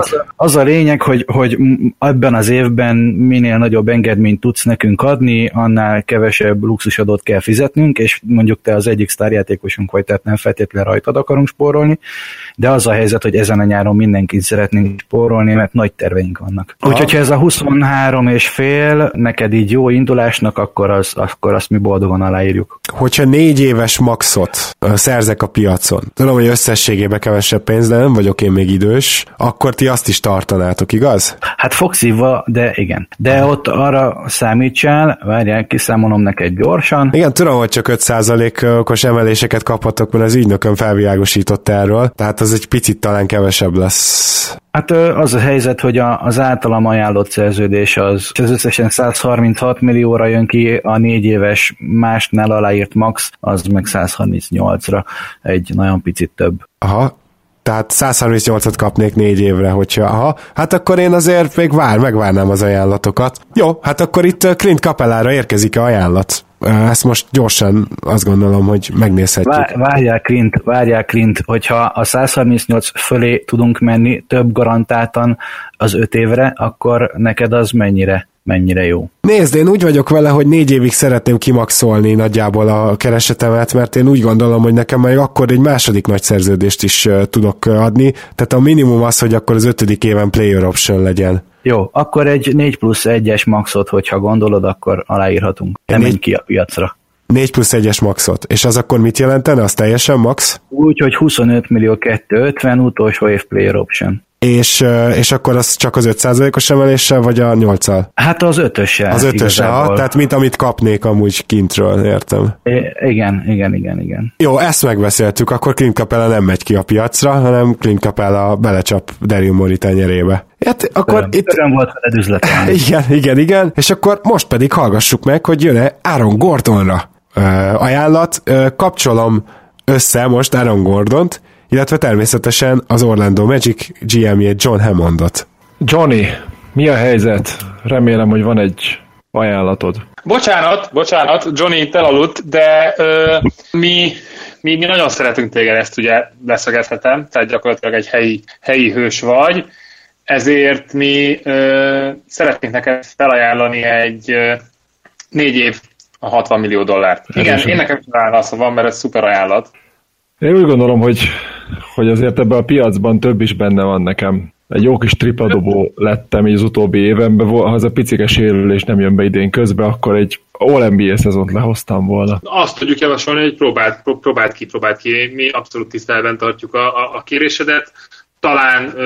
Talán tudunk elfelé menni majd, de remélem, hogy semmi harag nincsen. Meglátjuk, hogy ez a piac milyen. Jó, van egy instant ajánlat Gordonra, én úgy látom, hogy van, úgyhogy összekapcsolnálak az Indiana Pacers GM-jével, úgyhogy már is kapcsolom neked Chad Buchnant. Hello Aaron! Úgy Hello. Gondoljuk, hogy te vagy a hiányzó láncszem a csapatunkból, és Már láttuk, hogy milyen jó páros talkot Oladipóval, úgyhogy szeretnénk megújítani ezt a kapcsolatot. És hogy beszéljünk a piszkos anyagiakról is, első körbe 4 évre 60 milliót tudnánk ajánlani neked. Hát pont ez az ajánlatom a Pacers-től is, és itt már... Én vagyok a Pacers. Ez az, ezt mondom, de az Orlandótól is. Orlandótól is otthon ez az ajánlatom, és az a helyzet, hogy Floridában az adóviszonyok sokkal kedvezőbbek, mint Indianapolisban, plusz nem egy nagy tarló az egész, ahol szántanak emberek, hanem csajok, meg tenger, meg minden, úgyhogy ez így nagyon nem jó a 4/60. És szeretnél a következő 5 évben rájátszás mérkőzésen is pályára lépni? Nyilván szeretnék, de majd fogok, amikor elcserél a Magic, mert rájönnek, hogy teljesen vége van annak az egésznek ott. De most ugye én fiatal vagyok, és ha bár nagyon-nagyon jól érzem magam fizikálisan, és kiváló formában vagyok, azért az utóbbi pár évenben volt pár kihagyás, úgyhogy most mindenképpen megalapoznám a jövőt, hogyha ezt a 4/60-at egy 4/80-ra fel tudnád vinni. Tőlem akár lehet frontloaded is, vagy backloaded, ahogy nektek jól esik, vagy flat. Ez mindegy. Mit szólna egy 4/75-höz? Utolsó év player optionnál? Utolsó év player option, igen. Nem hangzik elsőre rosszul. Ha ezt senki nem tudja meccselni, akkor ez nagyon tetszik. Nem érkezik egyelőre több telefon, akkor ezt aláírja Aaron Gordon? Hát, igen. Aaron Gordon 4/75 utolsó player option. Na. És milyen struktúrában? Mindjárt számolunk még, mert... Igazából Aaron Gordonnak mindegy, milyen struktúrában, ez jó, ha később meg tudja Gordon majd. Viszont most akkor visszakapcsolnám az Orlando GM-jét, és hát nyilván készhelyzet elé fogod állítani, kedves Aaron, úgyhogy már kapcsolom is. Hello. Na, mi történt azóta, mióta beszéltünk? Az Indiana Pacers egy 15 millát rátok ígért. Mi az, hogy néz ki? 4 év, 75 millió dollár, 4. év player option, és... Jó, okay. Akkor nem is kell tovább mondani, mi meccselünk, csak nem akartunk mi beárazni, mert fucikok vagyunk, aztán kíváncsi voltunk, hogy mit kapsz, de ez persze nem jelenti azt, hogy nem szeretünk, csak elnézést, ez a piac, ez ilyen sajnos, úgyhogy remélem jóba leszünk, és akkor mi meccseljük 4 év 75-öt, és tártkarokra várunk. Jó. Hát akkor köszönöm szépen, örülök. Aaron Gordon sorsa is eldőlt, és most egy nagyon necces helyzetben lévő, vagy érdekes helyzetben lévő restricted free agent következik, aki nem más, mint Yusuf Nurkic. Itt Yusuf Nurkic, és hát most akkor én először nyilvánvalóan Portlandbe telefonálnék Nílos Orsihoz. Hello, Yusuf! Hello. Én nagyon jól érzem magam Portlandben, jó, nagyon jó számokat hoztam, 3. lettünk nyugaton, nem sikerült ugyan a rájátszás első köre, de azért úgy érzem, hogy ezt a csapatot jó lenne egybe tartani, meg megint rámenni egy jó kis helyezésre, tehát ehhez azért én biztos vagyok benne, hogy egy jó ajánlat kell, hogy tudjak maradni nálatok. Hát figyelj, Yusuf, teljesen egyetértünk. Ott van előtte a qualifying offer, ezzel korlátozott szabadügynök lettél, és az a helyzet, hogy a luxusadóba mindenféleképpen bele fogunk csúszni, hogyha én most neked bármilyen ajánlatot adok, ami a qualifying offer fölött van, úgyhogy én szeretném megvárni, hogy mi a helyzet a piacon, hangsúlyozottan azzal a felhanggal, hogy szinte minden ajánlatot meccselünk, amit esetleg kaphatsz, de muszáj figyelembe vennem a pénzügyi helyzetünket, mert Paul ellen mondjuk kőgazdag, mint állat, de hülyeségekre nem akar költeni. Mondjuk nem te lennél a hülyeség, de ettől függetlenül a luxusadóból szeretnénk lejjebb menni. Aha, tehát akkor azért teszteljem magam a piacon. Nézzük, hogy van-e ajánlat hirtelen itt Yusuf Nurkic, és ha jól látom, akkor a Sacramento szeretne beszélni a jó Yusuffal, úgyhogy rögtön kapcsolom is Vlade Divacot. Yusuf, drága gyermekem, szervusz. Szervusz, Vlade, szervusz. Az az igazság, hogy bár nagyon szeretjük Willit, úgy érezzük, hogy Bagley egyértelműen erőcsatár poszton fog kimagaslani. Szeretnénk még egy centert, egy olyan fiatalt, aki az edzéseken kompetitív lenne Willivel, és oda-vissza nagyon úgy érezzük, hogy az NBA egy olyan irányba megy el, amit tartani nem lehet, így mi inkább egy másik taktikát alkalmaznánk, és betárazunk annyi magas emberből, amennyivel csak lehet. Szeretnénk egy 4 év 68 millió dolláros szerződést eléd rakni, az utolsó év csapatopcióval. Hát ez Hát nem igazán a várakozásaimnak megfelelő, de ez már nem hangzik rosszul, azt kell, hogy mondjam. És nem is nagyon látom, hogy bárki más kereste engem egyelőre. Ezt most kérdezem, hogy van esetleg még bárki, aki Yusuf Nurkicnak szeretne egy offert ajánlani? Senki. Dallas nem szeretné lekötni egyelőre. Ja. A pénzt ugye az a baj a restricted-del, hogyha most ajánlatot teszek, akkor 3 másra addig nem tudok. Le van kötve az a cap. Nurkic azért annyira nincs a lista tetején. Ebben az esetben én azt gondolom, hogy én ezt aláírnám, ezt a szerződést, de egyelőre még várok, hát ha jön jobb. Hány napig várhatok? Mondjuk egy 2-3 napig várhatok ezzel, de akkor még ott lesz ez az ajánlat? 2 nap múlva még igen. Jó, szuper, akkor azt a 2 napot megvárom, hogy hát ha addig jön-e valaki. Jó, és akkor a restricted free agentek közül már nem sokat fogunk most meglátogatni, de az egyik mindenképpen Jabari Parker. Úgyhogy kapcsolom Jabari Parkert, mégpedig a Milwaukee Buckshoz, ahol is ugye John Horst a GM. Szia Jabari! Én arra gondoltam, hogy nagyon jó kis csapatunk kezd kialakulni, és én szeretnék cserékkel még jobban előre menni, viszont, mint látod te is, a pénzügyeinket nem állunk túl jól, és ezért szeretnélek megkérni arra, hogy mit szólnál hozzá, hogyha most csak a QO-t írnád alá, és jövőre, amikor szabadabb lesz a piac, és te is nagyobb pénzt tudsz szerezni, akkor oda mennél, ahová akarsz, viszont most még egy évig megmutathatnád, hogy király vagy, sérülésekből jöttél vissza, nem biztos, hogy olyan nagy ajánlatokat fogsz kapni, viszont mi ezt nagyon szívesen megadnánk neked. Ez a beszélgetés nem tartott olyan túl hosszú ideig. Van-e esetleg Jabari Parkerre most instant ajánlat, aki egyből itt az első órákba beszeretne menni? Érte?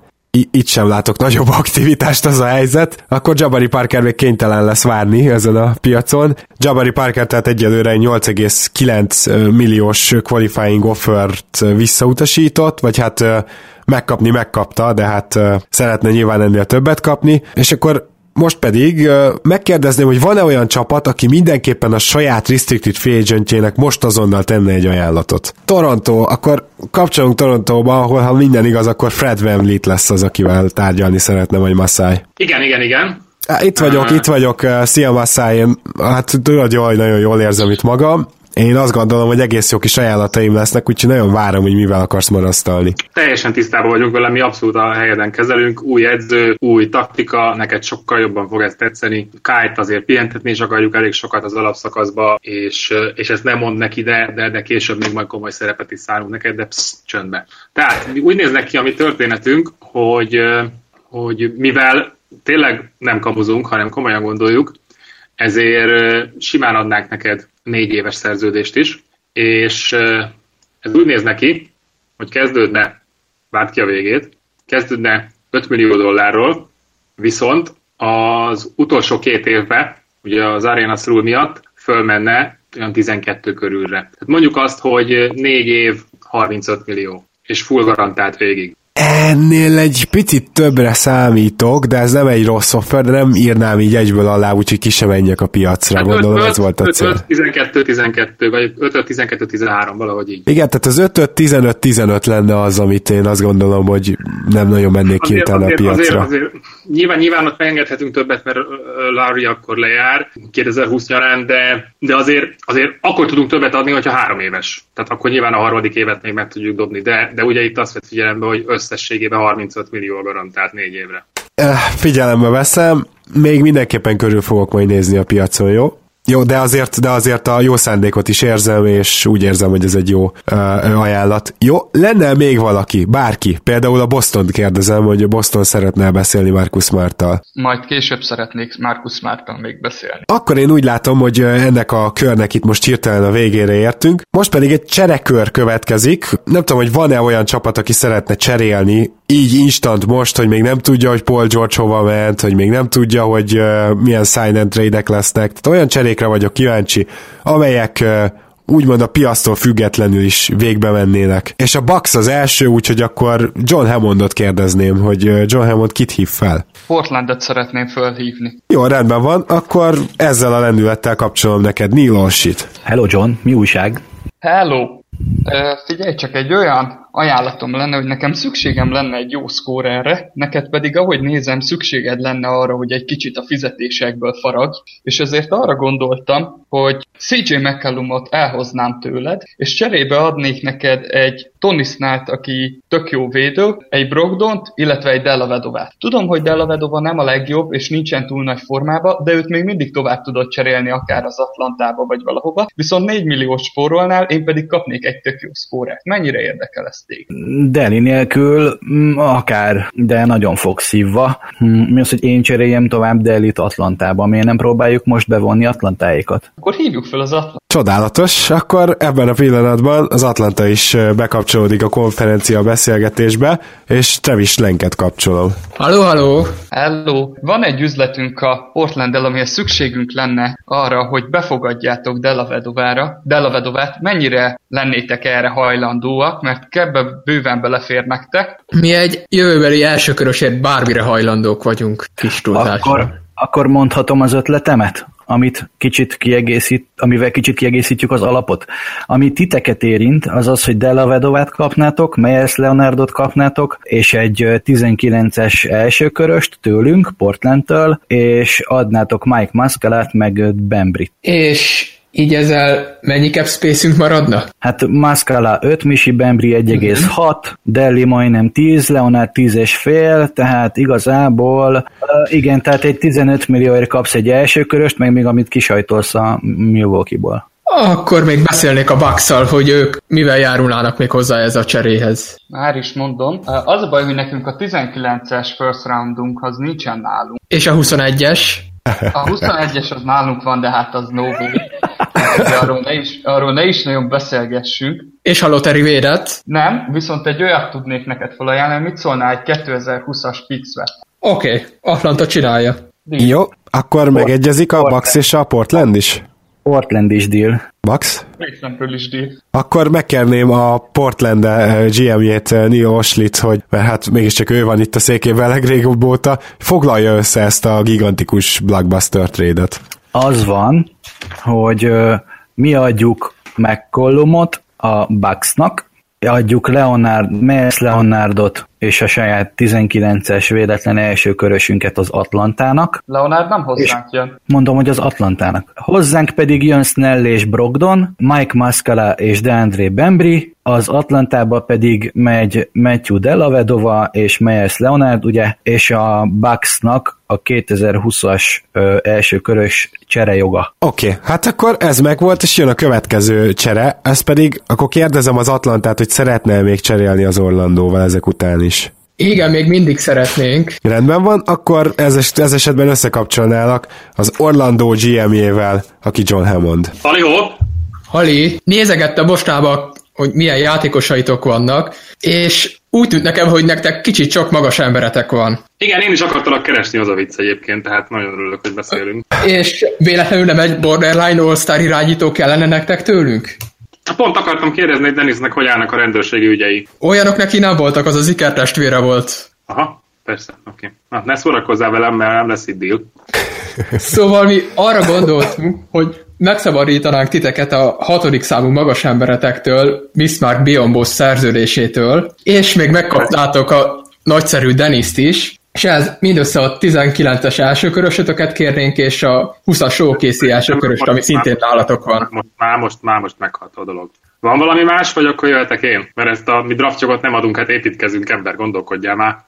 De hát én meg akartok szabadulni egy rossz szerződésről, és akartok egy irányítót. Nem vagyunk luxusadóba, fejlődgetünk, el vagyunk a langyos vízbe, nem fogunk feladni 19-es körben. Ének, hát nem vagyunk luxusadóba, Biombó majd tanítgatja Bambát, 2 Bamba együtt. Jó lesz.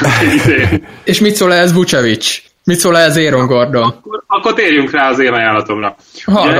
Az ügybe kerestelek volna, hogy ugye igen, sokat szentelünk, hát ezt a vak is látja, és Vucevic úgysem nagyon, tehát ő már a teljes depresszióban van, és itt törjön a draft óta, előtte se volt egyébként boldog, és mi szívesen átadnánk neked, mégpedig úgy, hogy mi átveszünk Dennis Schrödert, és ugye ez egy, hadd nem mondjam mekkora szívesség, először gondolom, hogy tele van a tökötök vele, mert nem túl jó a híre, én úgy hallottam, hogy nem nagyon szeretik a csapattársak, nagyon törvényű, tehát tőlünk ezért nagyon nagy kockázat tekintve, hogy 3 év és 46,5 millió van a szerződéséből, tehát... Majdnem ingyen van. Igen, hagyjuk ezt most, jó?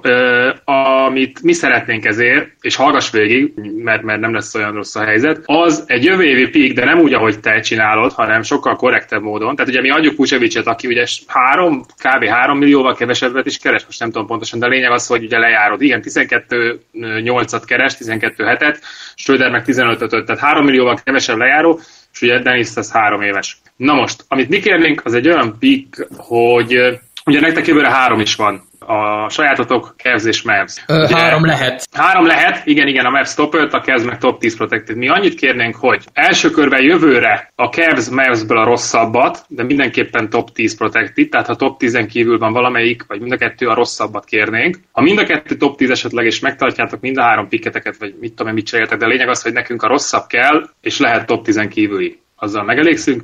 Ha ez nem jön össze, akkor a 20-as, az már a tipiketek top 8, 21-es top 3, és 22 unprotected. De nyilván nem fog addig elmenni, tehát ez 1-2 éven belül megvan. Tehát vagy jövő éven top 10-en kívüli, vagy utána top 8-on. Addigra azért csak javultak 20-ra. Hát mi nem tervezünk.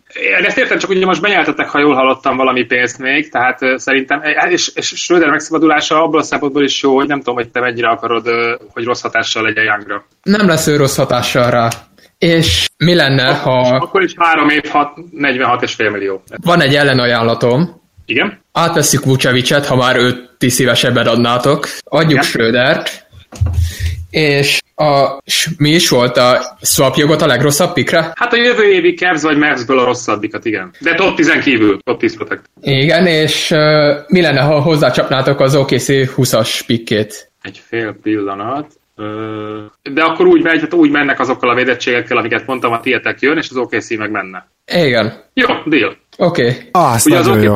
Mondjuk el, ugye, hogy az OKC az úgy van, hogy 20-ba top 20 protected, tehát 2020-ba top 20 protected, és hogyha esetleg az OKC bénázik, és 20-on belül lesz, akkor megszoktátok, mert akkor második körös lesz belőle 2022. Oké, akkor megkérhetném az egyik GM-et, hogy foglalja össze a cserét? Ki legyen? Mondjuk szerintem akkor legyen most az Orlando GM-je, mert Atlantában még úgyis kapcsolunk hamarosan, tehát akkor John Hammondot kérem. Hát úgy néz ki a történet, Nikola Vucevic megy Orlandóba, és ugye ez főleg egy salary dump az Atlanta részéről, és ugye Orlandónak kéne is egy irányító, Schröder nem a legideálisabb, de azért úgy érezzük, hogy megéri, hiszen mi adunk egy 2020-as OKC picket Vucevic mellé, és Schröder mellé viszont kapunk egy first round picket, ami jövőre vagy a Clevelandé, vagy a Dallasé, mert mind a kettő az Orlandónál van, és a kettőből a rosszabbikat kérjük mi, de úgy, hogy top 10 protected, tehát ilyen, hogy 10-nél rosszabb, akkor megkapjuk. Hogyha mind a kettő 10-en belül van, akkor viszont az Atlanta saját pickjét kérjük 2020-ba. Top 8 védettséggel, 21-ben top 3, és 22 unprotected, ha nem jön át, de hát valószínűleg előbb át. Jó,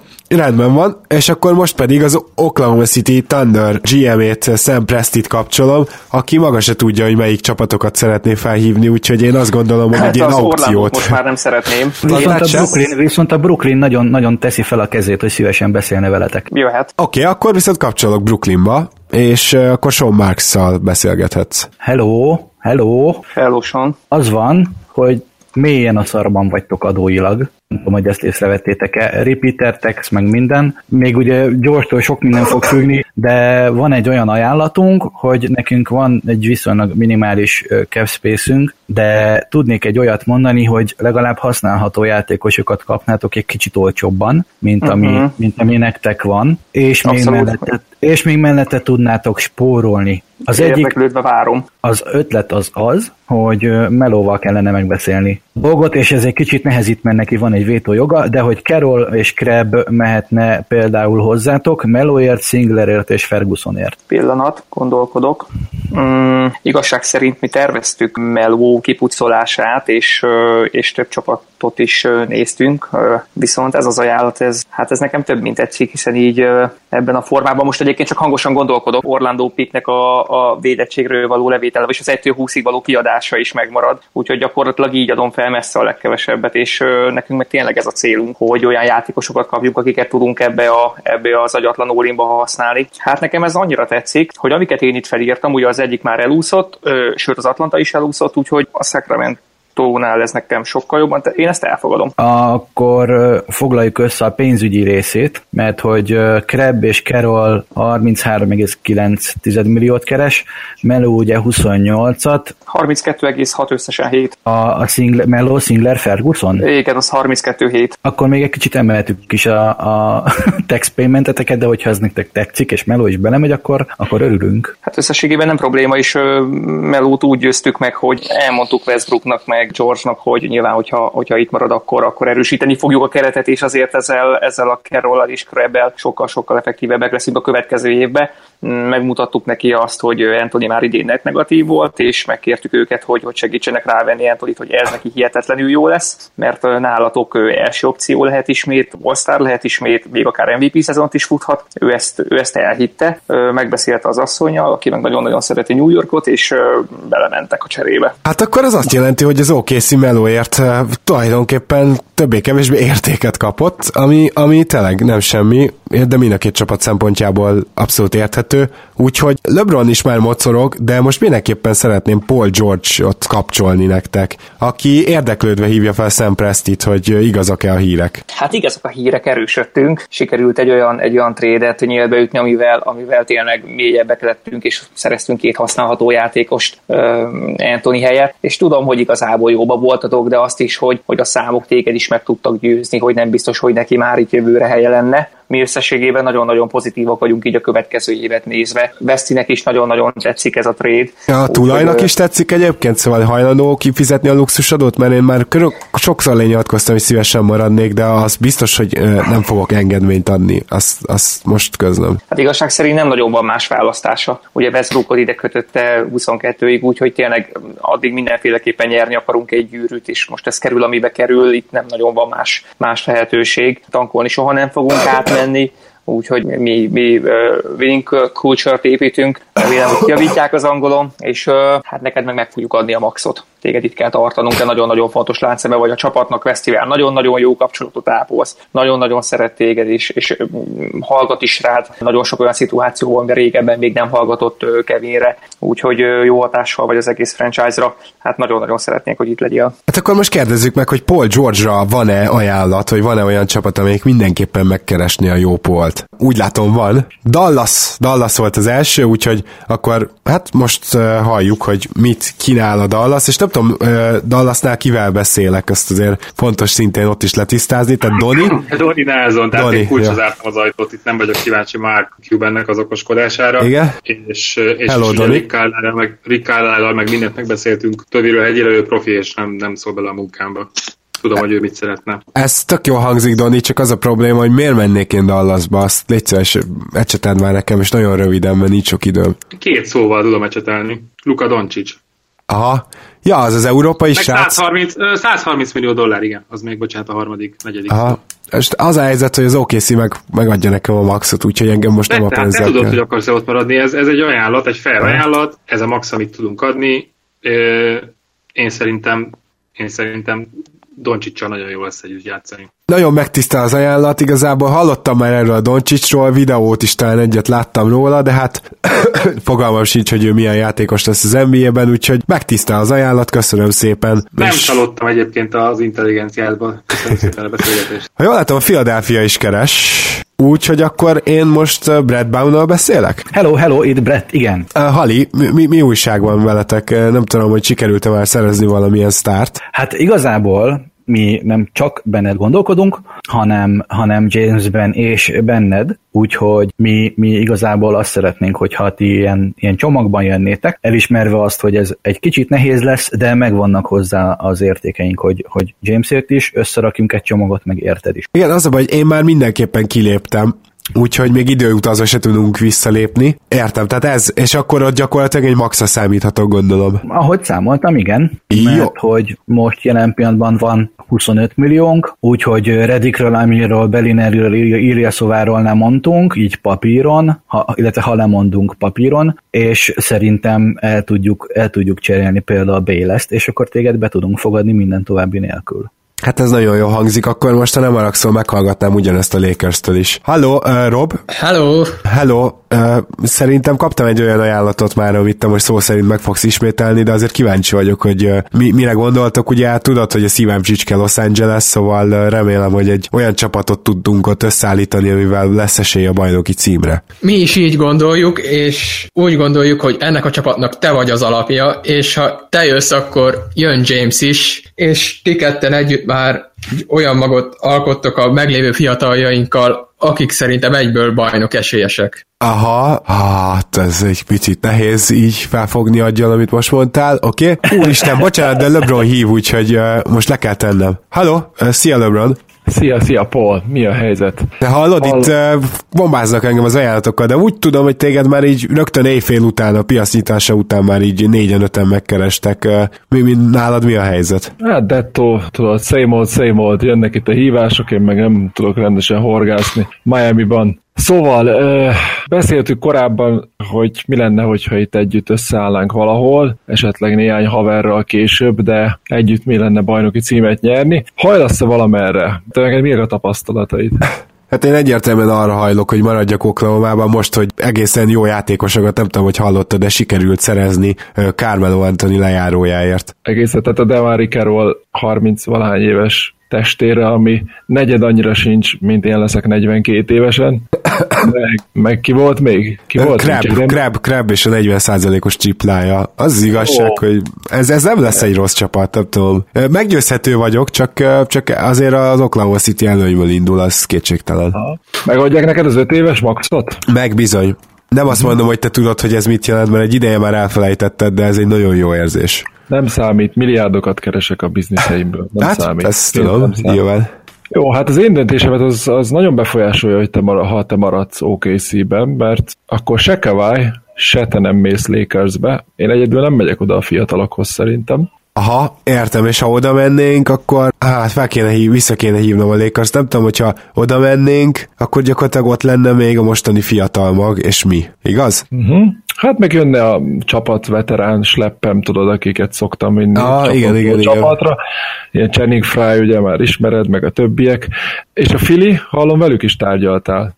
Ott meg mik a benyomásait Filivel? Igazából jók a Filinél a benyomások, tehát az egy rohadt, az nagyon erős csapat lenne velem, én úgy érzem. Szóval azt sajnálom, hogy ők nem tudják megadni az 5 éves maxot. De a Fili az nagyon-nagyon erős csapat lesz. Igen, mert ha te azt mondod, hogy Fili, akkor lehet, hogy hajlandó vagyok belépni és cserélni az utolsó évemmel oda. Ha pedig azt mondod, hogy Lakers, akkor meglátom, hogy Chris Paul mit textel itt nekem 6 üzenetet egymás után, csak még nem olvastam el, mert te fontosabb vagy nekem, Paul.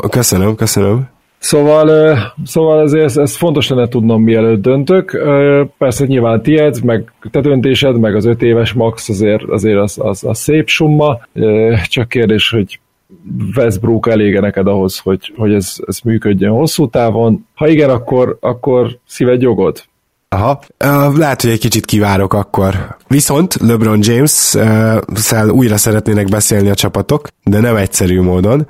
Úgyhogy, ha jól látom, akkor először, igen, a Philadelphia, nem? Bocsánat, a Houston szeretne beszélni LeBronnal. Mind a kettő én vagyok. Igen, tudom. Szóval, Houston, itt most Mori mellett itt van Chris Paul is, úgyhogy figyelj nagyon LeBron. Itt van Harden, itt van Paul, megtartottuk Capelát, itt van Tucker, itt van Ariza, hogyha még te is jössz, akkor az egy világverő csapat lesz, és szerintem vagy te annyira okos, hogy nem kell most szaporítsam a szót, inkább átadom a szót Chris Paulnak. Halló, Paul! Szia, LeBron! Hello, szia, LeBron! Nálam is rossz a vonal. Szia! Mi a helyzet, Krisz? Szia, figyelj, az a helyzet, hogy itt Houstonban én elég jól éreztem magam, és amint láttad, gyakorlatilag majdnem megvertük, hát nyilván az én sajnálatos sérülésem miatt nem vertük meg a Golden State-et, úgyhogy, hogyha te ide tudnál jönni, akkor nem hiszem, hogy bárki megállhatna előttünk. Az valószínűleg évekre a legerősebb csapat lenne az egész ligában. Ezzel egyet tudok érteni, abszolút, és már ugye 1000 éve beszéljük, hogy együtt játszunk, és Tetszene is, viszont amit így Mori az előbb felvázolt nekem, hogy milyen szépen tele van a keret. Egy az, hogy Ariza nincs ott, mert free agent, és oda megy, ahova akar, unrestricted. A másik az, hogy én csak és kizárólag úgy tudok odaigazolni hozzátok, hogyha belépek abba az utolsó évenbe, és cseréltek értem. Úgyhogy, vagy esetleg valami... Ezért ne aggódj, megoldjuk. Ezt a részét megoldjuk. Igen, csak olyan szépen felvázoltad, Daryl, hogy itt Gordon, meg Tucker, ilyesmik, hogy... Igen, Gordon nem feltétlen maradna, mert valószínűleg be kéne dobnunk érted, de össze tudunk rakni egy olyan csomagot, szerintem nagyon nagy valószínűséggel, amire a Cavs azt mondja, hogy igen. Főleg, hogyha azt mondod nekik, hogy te már pedig a Houstonba szeretnél jönni Paullal egyszerre játszani, és Hardennel. Tehát azt mondod, hogy össze tudtok rakni egy olyan csapatot, ahol se Harden, se nekem nem kell védekeznem, és a többi hárman megoldjátok Paullal, Capelával, meg mondjuk Tuckerrel, vagy Arizával, vagy éppen akiket így összecsapunk a free agent piacról. Igen. Ezt pontosan így értettem. Egész jól hangzik. Krisz, amúgy milyen szerződést kap? Ez engem is nagyon érdekelne, úgyhogy most ide fordulok a mellettem ülő Deli Morihoz. Daryl, így milyen szerződésre gondoltál? Hát egy 5 éves maxra nem feltétlenül, mert az over 38 rule miatt már az lehet, hogy nem is mehet technikailag, mert te már 33 vagy, de abszolút a maxban gondolkozunk, főleg, hogyha segítesz idehozni LeBront, és mi egy 3+1 évben, vagy egy 4 évben és utolsó 5. év nem garantáltban gondolkodnánk. Nekem a 3+1 év tetszik, de gondolom az player option-nel gondoltad, nem csapatopcióval. Igen, player option-re, úgyhogy ez az, amit fel tudunk. 3+1 éves max, az deal, azt, ha jön LeBron, akkor azt abban a pillanatban aláírom. Mit gondolsz? Igen, ez a feltétel, hogy LeBront hozdad. Akkor megkérdeznélek téged, kedves LeBron, hogy végre összeállunk? Akkor belépjek az utolsó évenbe ezek szerint, átmegyek, és utána jövőre meg majd hosszabbítok nálatok. Tetszik. Nagyon tetszik. Ha így alakul, akkor gyakorlatilag a Lakers kiesett, ha akár leigazolja Paul George-ot, akár nem. Kérdésem van még, hogy a Philly leigazolta-e Paul George-ot, és hogy oda menjek, vagy a Houstonba menjek. Egyelőre még nem igazolta le a Philly Paul George-ot, az biztos. Hát Paul George tudomásunk szerint még gondolkozik, mi a neki. Bár ezt így nem említettük, de azt mondtuk, hogy maxról tud indulni, úgyhogy szerintem azért ezt így értette. Srácok, engem meggyőztetek, az a Chris Paul, Harden, én, Capela, és még Tucker, ha Tuckernek maradni kell, meg ha Arizát leigazoljuk, ez... Kernek maradni kell. Jó, hát akkor én kapcsolnám is most a... Valakinek védekezni kell, hogy Tucker marad, Ariza jön. Srácok, akkor én kapcsolnám is a Cleveland GM-jét Daryl Moreyhoz, mert akkor azért ezt most... problémák lesznek. Ezt most valahogy ki kell dolgozni, úgyhogy Kobi Altman a vonalban. Szia, Kobi! Szia, Kobi! Az a helyzet, hogy LeBron és Chris Paul itt nagyon összedugták a fejüket, hogy jönnének hozzánk csomagban, és ennek a technikai megoldás az lenne, hogy LeBron belépne az utolsó évébe, és el kéne cserélni, ugyanúgy, ahogy tavaly Paul belépett az utolsó évébe. Az ajánlatom pedig LeBronért, Ryan Anderson, Eric Gordon és 3 védetlen elsőkörös. Ez elég jól hangzik. A 20-as, 22-es és a 24-es. Aha, 24-re mondjuk szét is estek, lehet, hogy már 22-re is. Ez tetszik, ez jól hangzik. Tudod mit? Törőlem mehet. Én ebben nem is akarok tovább. Ez nekem tetszik. Mindegyik unprotected? Azért unprotected, mert 7 éven belül mind a 3-nak át kell mennie a step-ilyen miatt. Igen. Mm-hmm. Ja, ez így nem hangzik. Maximum az utolsót lehetne védeni. Miért nem 19-től kezdted? Mert a 21-es nem akartam adni. Akkor viszont azt kérem. De nem, hát mert 19-es meg nagyon rossz lesz úgyis, tehát mindegy. Nem, jó, nekem ez tetszik, ez az Anderson, Gordon csomag, ez jól hangzik. Oké, akkor részünkről deal. Hello LeBron, hello Chris. Hát akkor... Szerbusztó! Hello, így is van. Akkor 2 igazolás és egy hatalmas csere, mi pedig tartunk egy kis szünetet. Úgyhogy, kedves mindenki, most jön el majd az az időszak, amikor olyan free agentek is megjelennek, akiknek már nem akartok pénzt adni. Paul George hívja Sam Prestit most mindenek előtt. Hello Sam. Oklahoma City-ben élnek a vonalok? Hello. Figyelj, csak az a helyzet, hogy szeretnék nálatok aláírni, de akkor annyit kérnék, hogy az 5 éves max mellé még rakjunk ebbe bele egy no trade clause-t. Az belefér? Szerintem a teljes mértékben. Jó, és az 5 év az teljesen garantált, opció nélkül. Igen, mi veled rendezkedünk be, ja. Veletek rendezkedünk be, veletek megyünk. Jó, akkor egy no trade clause-zal együtt, akkor ez deal. Abszolút, jó. Abszolút. És hogyha jól látom, Wojnarowski szerint Pat Riley az, aki egy cserének a küszöbén áll, úgyhogy Pat Riley-t kapcsolom. Merre vagy? Bocsánat, Pat nem nagyon érte ez a modern technikához, még elmondás gombot nyomott. Szóval, meg különben is tele van a tököm ezzel az egésszel. Eléggé rosszul állnak itt a dolgok, úgyhogy én szeretnék valami olyat csinálni, ami nagyon drasztikus, és utána az özönvíz már, ha nem tetszik, úgyis visszavonulok egy év múlva, és el leszek itt a tengerparton. Na tehát mi szeretnénk egy komoly ajánlatot tenni a Washingtonnak, Bréko. Oké, hát akkor Washington gyorsan... figyel. Ja, hát akkor kapcsolok is így van Washingtonba, ahol is Ernie Grantfield figyel rád. Lehet, hogy itt egy komoly, nagyon komoly dologról kéne beszélnünk, barátom, és lehet, hogy kiott nálatok a tulaj a Leonsis, vagy kicsoda? Azt hiszem. Nem nagyon szól bele itt a dolgokba, de igen. Hát ebbe belefog, mert szerintem persgőt bontana, ha ezt meghallgasz az ajánlatot.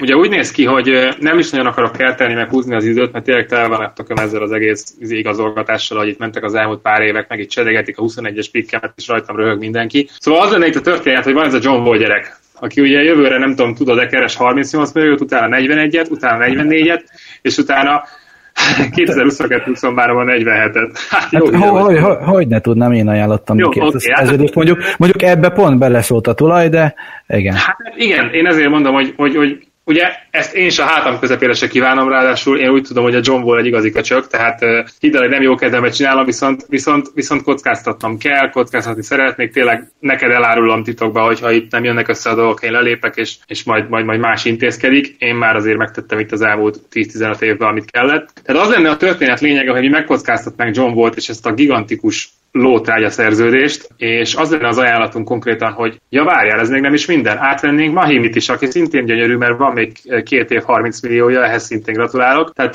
John Wall és Mahimi az, aki jönne hozzánk, és azért küldenénk Whiteside-ot, Dragicot. Ha esetleg még annyit föl tudok ajánlani, ugye ez lenne a cseregerince, nem tudom, hogy eddig úgy valami, ugye Whiteside csak 2 év, Dragic 1+1, de hát hadd ne mondjam, locker roomba azért Dragic Beal az sokkal jobb páros lesz, nálatok úgyis Beal a fősztár. Én szerintem Hassannak jót fog tenni a csapatváltás. Nem tudom, így kíváncsi vagyok először a véleményedre így magával a gerinccel, aztán közben így esetleg még finomíthatunk rajta. Megmondom őszintén, most nem annyira jutok szóhoz. Igen, tudom, hogy meglepő. Nyilván egyrészt volnálatok nagyon nagy sztár, tényleg hoz pénzt, meg minden, de aztán meg visz pénzt is, és úgy hallottam, hogy azért oké, hogy Gortát elment, de nem Gortát miatt voltak a locker room gondok, ő csak jelezte, hogy Wallal vannak problémák. Nem tudom, szerintem Bradley Beal nyugodtan kérdeznek, hogy mi erről a véleménye. Nem fog könyörögni, hogy tartsátok meg. Ebben biztos vagyok, mert Wall meg a Bill annyira nem jönnek ki túl jól. És azt hiszem, de... ki tudjuk úgy hozni, tényleg utolsó hagylak szózni, ki tudjuk úgy hozni, hogy forralj és pár milliót, ami ugye luxus adók veszélyügyben, nem mindegy. Te a technikával küzdesz, a régi technikával, nekem itt meg az új technikám mondott most éppen. Nem, én kiszámoltam közben, elfelejtettem mondani, hogy Smith is kéne bele, de hogyha még Mix is adod, én adom neked meg Rudert, aki ugye 2 millióval kevesebb keres, és akkor így szerintem a spórolás is megvan neked. Kérek még egy pillanatnyi türelmi időt, jó? Mert most így próbálom fejben összeadogatni. Mi ezzel még gyakorlatilag fizetést veszünk át? Szerintem, vagy legalábbis nem, kb. Együtt kell kijönnie a történetnek. Kereken 44, ami jön a Washingtontól. Ja, várjál, John Wall jövőre már a nagyobb szerződést kapja, vagy jövőre még... Igen, ez a csere csak július 26-án, mert az idei fizúval számítódik. Tehát korábban még nem lehetett cserélni, mert akkor ugye messze volt, de most még az idei fizúval számítódik, aztán nálunk fog megemelkedni, igen. Itt vagy, Erni? Itt, igen. Közben itt nekem itt a kis segédem, Juan Pancho Sanja kiszámolta, hogy 44 millió jönne tőletek, és 45 millió jönne tőlünk, tehát totál legálba vagyunk. Ugye a többi előnyt azt mind elmondtam. De most azonnal kell igen, vagy nemet mondanom? Igen. Különben viccen kívül mondom, nem szórakozok, örökre rajt maradból, ezt azért nem kell mondanom. Ami nem biztos, hogy rossz, tehát lehet, hogy nem fog megsérülni végig NBA lesz, de hogy örökre rajt marad. Jó, közben itt a segédek jelzik Ernie Grantfieldnek, hogy Dell Demps mindenképpen szeretne vele beszélni, mert olvastam Wojnarowski tweetjeit. Oké, akkor nagyon szívesen meghallgatjuk. A DeMarcus Cousins ügynökét szeretnénk felhívni, illetve DeMarcusszal magával beszélni. Hello, itt DeMarcus. Szervusz, DeMarcus. Azt gondolom, hogy számodra most már egyértelmű kell legyen, beszélgettünk erről a dologról az elmúlt hetekben.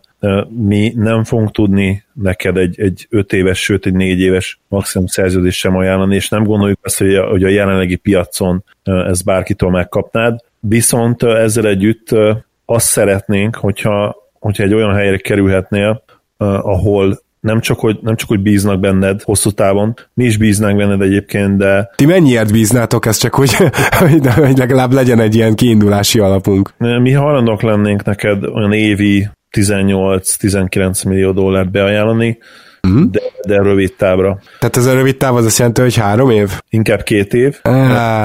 Azt egy kicsit sajnálnám, azt annyi bizalmat azért mindenképpen kérnék, hogy ez 3 év legyen. Viszont puhatoloztunk, és úgy érezzük, sőt tudjuk is, hogy van némi érdeklődés.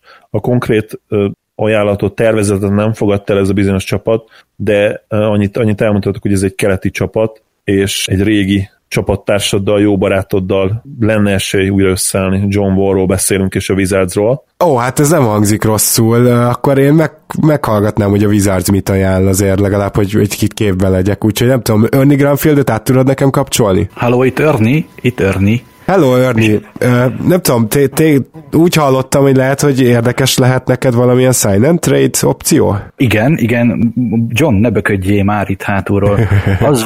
Az van, hogy John nagyon rágja a fülemet, és most már sajnos mindjárt szó szerint, hogy ő szeretne ide hozni téged, és igazából mi hajlunk is erre, hogyha tudsz valamilyen olyan orvosi papírt felmutatni, hogy marha jól megy neked a rehab, és rohadt jó formában fogsz tudni visszatérni mondjuk egy fél év múlva. Milyen fél év? Hát már gyakorlatilag holnaptól egyhetek, érted? Hát olyan orvosi papírokat hozok, hogy kávét is főz. Jó, mondjuk meg tudod venni az orvosi papírokat. Olyan kicsatoló formában vagyok, a testzsír százalékom sose volt még ilyen jó. Most fotót nem tudok küldeni, mert pont elromlott a kamera. Víz alatt van. Pont elromlott a kamera sajnos igazából a telefonomon, tehát fotót most nem tudok küldeni, de hát kicsattanó formában vagyok. Na hát ennek mi nagyon örülünk, úgyhogy egy olyat tudnánk neked mondani, hogy 3 év 60 millió, és a 3. évben csak a fele garantált, és ez flat. Hát még ha egy icipicit mondanátok jobbat, tehát mondjuk én olyasmire gondolkoztam, hogy legyen 3 év 60 millió, és utána egy 4. év, aminek mondjuk csak a negyede garantált. Az arra azt mondanám egyből, hogy igen. Figyelj, igazából annyit tudunk akkor a dologgal csinálni, hogy most gyorsan próbálok fejszámolni, mi 50 millió garantáltat mondtunk neked, te meg azt mondod, hogy legyen 65, akkor az 50 és a 65 között felezzünk. Ja, tehát 58 millió. Akkor legyen 50, igen, hát minden nem teljesen szentnek is maga felé húz a keze, igen, jól feleztél. Tudom én. Az 58 millió garantált, akkor mi ezt úgy tudnánk megoldani, hogy a 3. évben 12 millió garantált a 20-ból, a 4. évben meg 6. Uh-huh. És ez nem lehet, hogy ez egy sima 58 milliós 3 éves szerződés legyen? Miért ne? Why not? Az előbb még 4 évest akartál. Hát igen, csak hogy így, hogyha mondja, már a 3. évben is gyakorlatilag ez innentől egy opcióvá válik, akkor én nem kapom meg a 4. évnek a garantált részét sem. Úgyhogy az lenne az igazi, azt mondanád, hogy 58, vagy esetleg abban lenne benne. Akkor legyen úgy, hogy a 3. évben 15, a 4. évben meg 5. Hát én azt mondanám inkább, hogy legyen úgy, hogy akkor az 58 millióból hajlandó vagyok engedni 2 milliót, de az teljesen garantált legyen, és utána eldöntheted, hogy jó, akkor 3 év 56, de akkor viszont backloaded legyen. Ezzel meg nincs gondom. Aha, jó. Jó, akkor mi ezt a rizikót bevállaljuk, és akkor a 3 év 56, az azt jelenti, hogy mindjárt ki is számolom, hogy ez mennyivel fog indulni neked, jó? Rendben, addig én szeretnék újra beszélni Dell Demsszel. Dell, itt vagy? Itt vagyok. Az az igazság, hogy összességében a 19 milliót, hogyha megadjátok nekem, akkor én nagyon szívesen aláírok hozzátok, hogyha ezt 3 évre adjátok. Tehát, hogyha 3 éven át egy 19 milliós flat szerződést kapok, akkor szívesen aláírok. Washingtonban is kaptam egy jó ajánlatot, abba is benne lennék. Az az igazság, hogy én egyébként jól érzem magam New Orleansban, és hogyha adsz nekem 3 évig 19 milliót, akkor én alá tudok írni itt most. Szeretném leszögezni először is, hogy nagyra értékeljük a tehetségedet. Abszolút nem akarjuk, hogy úgy tűnjön, hogy mi ellenet fogadnánk, nem erről van szó. Viszont azt gondoljuk, hogy eljött az a pont, amikor neked is, és nekünk is jó lehet az, hogyha az útjaink szétválnak, és emiatt szeretnénk egy sign and trade-et, ami ugye már megegyezte szóban, a Wizards-tel a te szerződésedről, és szeretnénk köré egy sign and trade-et felépíteni. Akkor először mindenképpen próbáld meg majd megbeszélni ezt, én abban reménykedek, hogy ez sikerülni fog a Washingtonnal, úgyhogy én pedig akkor közben kapcsolom is vissza Ernie Grandfieldet Darnamsnek. Szia Del! Az a helyzet, hogy mi ezt közben átszámoltuk, és ez a szerződés tervezet, amit kitaláltunk, ez nem fog működni a CBA szerint, úgyhogy sajnos mégiscsak frontloadolni kell, de ez tulajdonképpen már a mi gondunk. Az a lényeg, hogy egy Otto Porter hogy DeMarcus Cousins akkor részünkről rendben van, és így akkor 21 millióval indul majd a Cousins szerződés, amit nem is tudom miért neked magyarázok, mikor érdektelenti, az Otto Portert kapjátok meg. Megegyeztünk. Akkor ez egy deal, és akkor Cousins pedig kérdezi, hogy is fog kinézni ez a szerződés, Örni? Ez a szerződés ez úgy fog kinézni, hogy 21 millióról indul a 8%-os maximálisan engedhető csökkentésekkel, és így 3 év alatt összesen teljesen garantáltan $57.960.000 Ebbe egy játékos opciót gondolom belerakhatunk az utolsó évben, azt titeket nem zavar. Hát a teljesen garantáltnál mi igazából jobban örülünk, hogy az utolsó év játékos opció legyen. Igen, jó, oké, szuper, akkor én azt gondolom, hogy az utolsó év ez legyen játékos opció, a harmadik, hogyha esetleg úgy találom, jó, hogy mégiscsak többet szeretnék keresni. Jó, oké. Figyelj, addigra már meg fogjuk tudni engedni magunknak, ja nem, de jó lesz. Jó, rendben, akkor Cousins is elkelt, és ráadásul Otto Porter ennek keretében New Orleansba került, és én szerintem Deldams évek óta nem sok ilyen jó cserét húzott, maradjunk annyiban. Úgyhogy ez megtörtént, és akkor kérdezni... Smiley begurult, elnézést. Igen, azt akarom mondani, hogy Ernie Grandfieldet kérdezném, hogy Miami-ba, tehát ugye a Washington GM-jét, hogy Miami-ba vissza szeretne telefonálni. Én igazából közben elejtettem azt a telefont, amin a Riley engem hívott. Láttuk is, és igazából nem is vagyunk már rád kíváncsi, úgyhogy befejezhetjük, leteszed? Köszönöm. Megsértődtünk egész konkrétan. Ne haragudj. Semmi gond, meg lesz majd ennek az eredménye. Majd tudom, hogy jönnek az ukránok, bocsánat érte. Nem, itt kubaiak vannak itt nekem, meg van egy-két panamai emberem is. Na, szia, köszi szépen, okay, öröm volt neked. Felhívnánk egy pillanatra Charlotte-ot is, mert begurultunk itt, és... Rendben van, akkor a jó Mitch Kupcsaket kapcsolom Charlotte-ból. Szervusz. Szia, figyelj, egy ilyen kérdésem lenne, hogy Whiteside Batum 1 évvel hosszabb, 2020-21-ben 27 milliót fog keresni. Akarod azt? Nem akarod? 1 évvel előbb lejár Whiteside. Deal. Oké. Akkor egy Batum Whiteside csere. Hoppá. Hatnád egészséggel. És akkor most hívlák és rögtön a Phoenix-et. Most ezt még egyszer? Tehát akkor Batum Whiteside? Straight up. Batum Whiteside csere. Megőrülök. Jó. Ugye Batum ugye még 3 év van neki visszacsinálni. Vágom.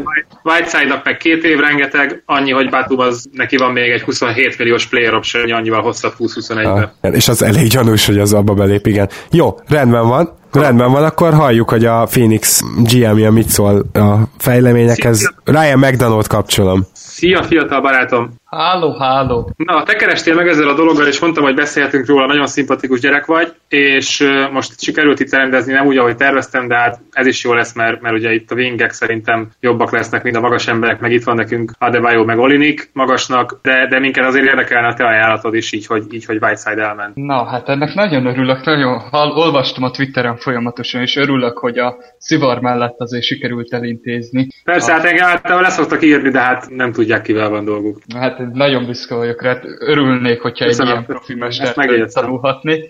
Hát az lenne az ajánlatom, hogy segítenék neked azon, hogy a pénzügyi helyzeted azért nem a legtökéletesebb, és felajánlom neked Tyson Chandler 13,5 milliós lejáróját, aki tökéletes backup center lesz Adebayo mögé, és Tyler Johnson-t szeretném érte cserébe, aki kéne nekem ballhandlernek, meg ilyen irányító SG backupnak, úgyhogy én érte szeretnék menni. Lehet erről szó? Megmondom őszintén, sose szerettem egy ilyen fogatlan emberekkel, én nem szívesen vagyok egy légtérben. Azért nem véletlenül adtuk neki ennyi pénzt. Szóval nagy szívfájdalomban, de megválunk tőle. Úgyhogy mehet ez a történet.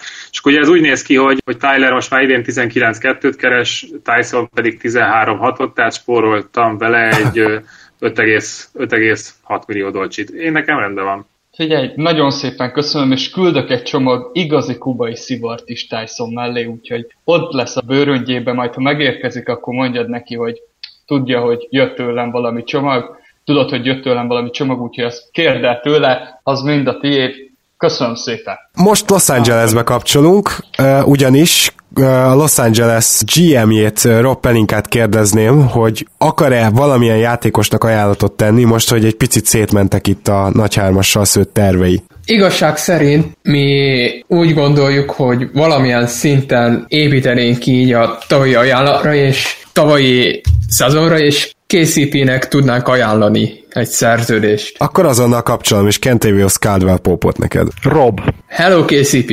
Na végre Rob. Hát vártam már a hívásod, mi újság?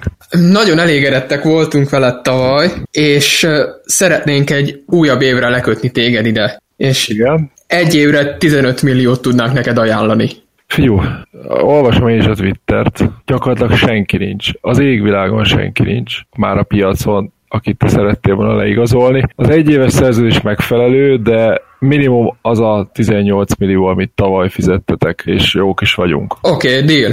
Jó, megegyeztünk. Hát ez gyors volt, viszont mindeközben pedig végre Marcus Smartot is egy kellemes telefonhívás érte, ez pedig Danny Ainge-től, úgyhogy kapcsolunk Bostonba, és Marcus Smart pedig kíváncsian várja, hogy mi a pálya. Hello, kedves Bulldog barátom, itt Danny. Figyelj csak, nem tudom, hogy láttad, de hogy megszereztük Leonardot, úgyhogy összeállt egy szuper csapat, viszont egy minden szuper csapatnak szüksége lenne egy szuper backup guardra, és mi szeretnénk téged mindenképp megtartani, viszont nem minden áron. És tudom, olvastam a nyilatkozataidat, hogy 15 milliós játékos vagy, ezt én is így gondolom, viszont hát azért nem tudunk akármilyen messzire elmenni a pénzekbe, úgyhogy mit szólnál egy 3 éves 13 milliós szerződéshez flat? Hát az 39. Az nagyon jól hangzik, azért én körülnéznék a piacon, Marcus Smart körülnéz a piacon, vajon van-e, aki Marcus Smartnak ajánlatot akar tenni? Lássuk. Várunk. Egész jó ajánlatokat kaptam, Danny, itt a piacon, de igazából hazahúz a szívem, úgyhogy lehet, hogy ezt alá tudnám írni. Annyit kérek csak, hogy legyen játékos opció az utolsó év, mert hogyha itt nekem nagyon-nagyon bejön az élet, akkor azért szeretnék több fizetést kérni, és ezt addigra már ti is megadhatjátok nekem. Nagyon örülnék neki, hogyha az utolsó év játékos opció lenne, és akkor egyből alá is írnám. Mit szólsz hozzá, hogyha megkapod a játékos opciódat, de 12 évről, vagy 12 millió per évről indul. Tehát 12, de megkapod a játékos opciót. Hát akkor már inkább legyen úgy, hogy mondjuk 13. Nekem sokkal jobban tetszene az, hogyha játékos opciót akarsz, akkor legyen 12, max annyit tudok neked felajánlani. Legyen 12,5. Legyen benne 5%-os emel. Jó, 12,5? Aha, legyen 12,5, igen. Figyelj, egy ilyen buldog emberre, mint te, mindig szükség van. Én tudod, hogy imádlak, szeretlek, úgyhogy maradjál. 12,5 alá is írtuk. Jó, tehát 3 év, a harmadik év az player option. És akkor most DeAndre Jordant kapcsolom, aki szeretne körülnézni a piacon, úgyhogy várjuk az ajánlatokat. DeAndre-t pedig megkérdezném, mármint hogyha esetleg egy ilyen 3 értelmes szót is ki tud nyögni egymás után, hogy... Leginkább azt, hogy belép-e. Igen, hát nyilvánvalóan... Tudjuk, milyen ajánlat jön, igen. Vagy pedig maga az ajánlat olyan, akkor ahhoz be kell lépnie, szóval ez is benne van a pakliban. Mindenesetre a csapatokat is várjuk, aki érdeklődne. És DeAndre-t közben megkérdezem, hogy van-e preferenciája? Itt a pénz a preferencia. Vagy a pénz, vagy belépek. Jó, hát a Dallas szeretne megkeresni, úgyhogy gyorsan kapcsolok is Dallasba, ahol ott tényleg meg kell kérdeznem ismét, hogy vajon ki az, aki szeretne veled beszélni Dallasba, mert az elmúlt évek történései alapján leginkább senki. Hát nem rajongunk az ötletért. Emlékszel, hogy mit csináltál velünk? Emlékszel? Egy áldozat vagyok. Elraboltak. Tehát magyarul azt akarod mondani, hogy szégyelled magad, és többet ilyet soha nem csinálsz, és ez fölírod a táblára 100-szor. Értsd, ahogy akarod, persze, ezen nem fog múlni, igen, értsd, és szeretném tényleg a bajnoki címet odavinni Dallasba ismét, és... Hát igen, itt ezzel van nekünk problémánk, hogy amikor mi bajnokok leszünk, te akkor már tolószékben. Tehát ez kicsit megnehezíti a dolgot, tehát hogyha sok pénzt akarsz, akkor szerintem el se kezdjük a dolgot, tehát itt egy fán fiatal csapat lesz, ahol nagyon-nagyon nagy szükség lenne rád, de mi nem fogunk olyan sokat ajánlani, tehát arra ne számíts. Mi arra gondoltunk, hogy egy 3 év, hát vagy úgy tudjuk felajánlani, hogy 2 év 22, vagy 3 év 17. Ezt a 2 opciót tudjuk ajánlani. Ez a 3 év 17 az évente 17-re gondolsz? Természetesen, igen, tehát ezek évente dolgok. Mm-hmm. Vagy 2 év 22. Ez a 2 év 44 összesen, és akkor 22 évente. Ez elgondolkodtató, mert... Elgondolkodtató? Akkor vissza is mondanám, akkor inkább 21. Nem. Sajnos, hát így pedig, tehát az a baj, Deandre, emlékszel, hogy megszopattál, tehát ugye ne számíts arra, hogy én ha te itt gondolkozol a 22-n, és még a 21-en is elkezdesz gondolkodni. Ne, én nem azon gondolkodtam, hanem hogy a 3 vagy a 2 éves fogadjam el esetleg. Az 16-et már csak mondom. Tehát 21-es 16. De hát mondom, nézzék körül. Hát az a helyzet, hogy ezt így most nem tudom elfogadni, sajnos ez nem fog működni. Legrosszabb esetben belépek a szerződésembe is jövő nyáron, mikor kiürülnek a kepek, azért jövő nyáron még leszek olyan fizikai állapotban, hogy legyen... Arra a verzióra is lenne megoldásunk, ha belépsz. Tehát ez is fennáll, hogy belépsz, mert ha belépsz, akkor beszélnék a Clippers-szel. Jó, hát akkor gyorsan kapcsolunk Los Angelesbe, ahol... Természetesen már gondolom, hogy sejtett minden Dave Wall, és várja is a hívásodat. Abszolút, itt vagyok, és tűkön ülök, hogy milyen ajánlatok fognak érkezni Jordanre, akit egyébként nagyon-nagyon nagyra tartunk, és nem kis értékeket várunk érte. Szervusz, bátom, Donnie Nelson, annyi kérdésem lenne, hogy ha DeAndre belép, akkor egy... West Matthews lejáróval tudunk bizniszelni? Hát igazság szerint vannak nekünk is terveink, több csapattal is tárgyalunk. Tovább tudjátok egyébként majd cserélni szerintem, pláne a deadline-nál. Igen, de egyébként több csapat is megkeresett már minket, és tényleg a legjobb ajánlatot fogjuk elfogadni, hogyha Jordan marad, akkor megpróbáljuk kimaxolni a benne rejlő lehetőségeket. Jó, hát azért próbáljátok meg, ez a mi ajánlatot. West Matthews. Jó, köszönöm szépen, meghallgattam. Kérdezném akkor a Clippers-t. Hát esetleg Finney Smith, ha érdekel, Finney Smith be tudjuk dobni, azért ő tehetséges fiatal. Finney Smith nagyon tehetséges fiatal, köszönjük szépen tényleg. Nem kell véleményezni, gondolkodják. Nem, abszolút jó, rendben. Az asztalon van az ajánlat. Kérdezném akkor a Clippers-t, hogy szeretne valakit egyáltalán felhívni DeAndre elboltolásával kapcsolatban. Egyelőre jó lenne tudni, hogy DeAndre belép-e. Hát DeAndre belép, ez most már azért eléggé nyilvánosan látszik. Akkor viszont mi tárcsáznánk a Milwaukee Bucks-ot. Oké. Jó, hát akkor kapcsolom is gyorsan a Milwaukee Bucks-nak a GM-jét, aki nem más, mint John Horst. Szevasz, Csodikám! Örülsz a hívásomnak? Nagyon, hallgatlak. Igen, na most nem a hétvége miatt hívlak, mert jó buli volt, és tetszett nagyon, most teljesen más abszolút hivatósúlybe kereslek. Kéne nektek egy Monster Center, és akkor teljesek lennétek, és én tudnék nektek egyet adni, ugye, Jordan személyébe. Nem tudom, hogy mennyire vagy nyitott az üzletre. Nekünk Bledsoe kéne nagyon, mert mi nem akarunk tankolni, és olyan játékos kell, aki egyből használható és egyből bevethető. Ő lenne az egyik, akit kinéztünk, és hát John Hansonon gondolkodtunk még, őt is elvinnénk így. Hallgatlak, és mi lenne a konkrét ajánlat? DeAndre Jordant adnám értük. Nem biztos, hogy működni fog, mert az a baj, hogy képzeld el, hogy volt nekem a Portland-del ma egy cserém, amiben elment mind a 2 csereirányítóm, úgyhogy ha még a 3. irányítómat is odaadom, akkor azért nagyon-nagyon nagy bajban leszek, és azért annyira jó irányítók most nincsenek szabadon a piacon, maximum cserélni tudnék értük, úgyhogy hát, az a baj, hogy tényleg nagyon kéne egy jó center, de úgy érzem, hogy a hamarabb fogok találni, mint egy irányítót, ami nekem most kéne. Úgyhogy ez most már szerintem sajnos engem nem érdekel. Jó, rendben. Beverly-vel sem működne ez a dolog? Most csak úgy kérdezem. Az a baj, hogy annyira nincsen irányítom, hogyha Beverlyet cserélek, aki egy tök sérülékeny irányító, ugyanott vagyok kb., hogy még mindig kell legalább két irányítót szereznem, és Bledsoe-ban azért jobban megbízok sérülés szempontjából, mint Beverly. És viszont Fizuba meg többet vennék át, és már így is majdnem luxusadó határon vagyok. Tehát hamarabb megkockáztatom azt, hogy megpróbálok szerezni valakit, aztán vagy sikerül, vagy nem szerintem. Uh-huh. Jó, nagyon-nagyon sajnálom.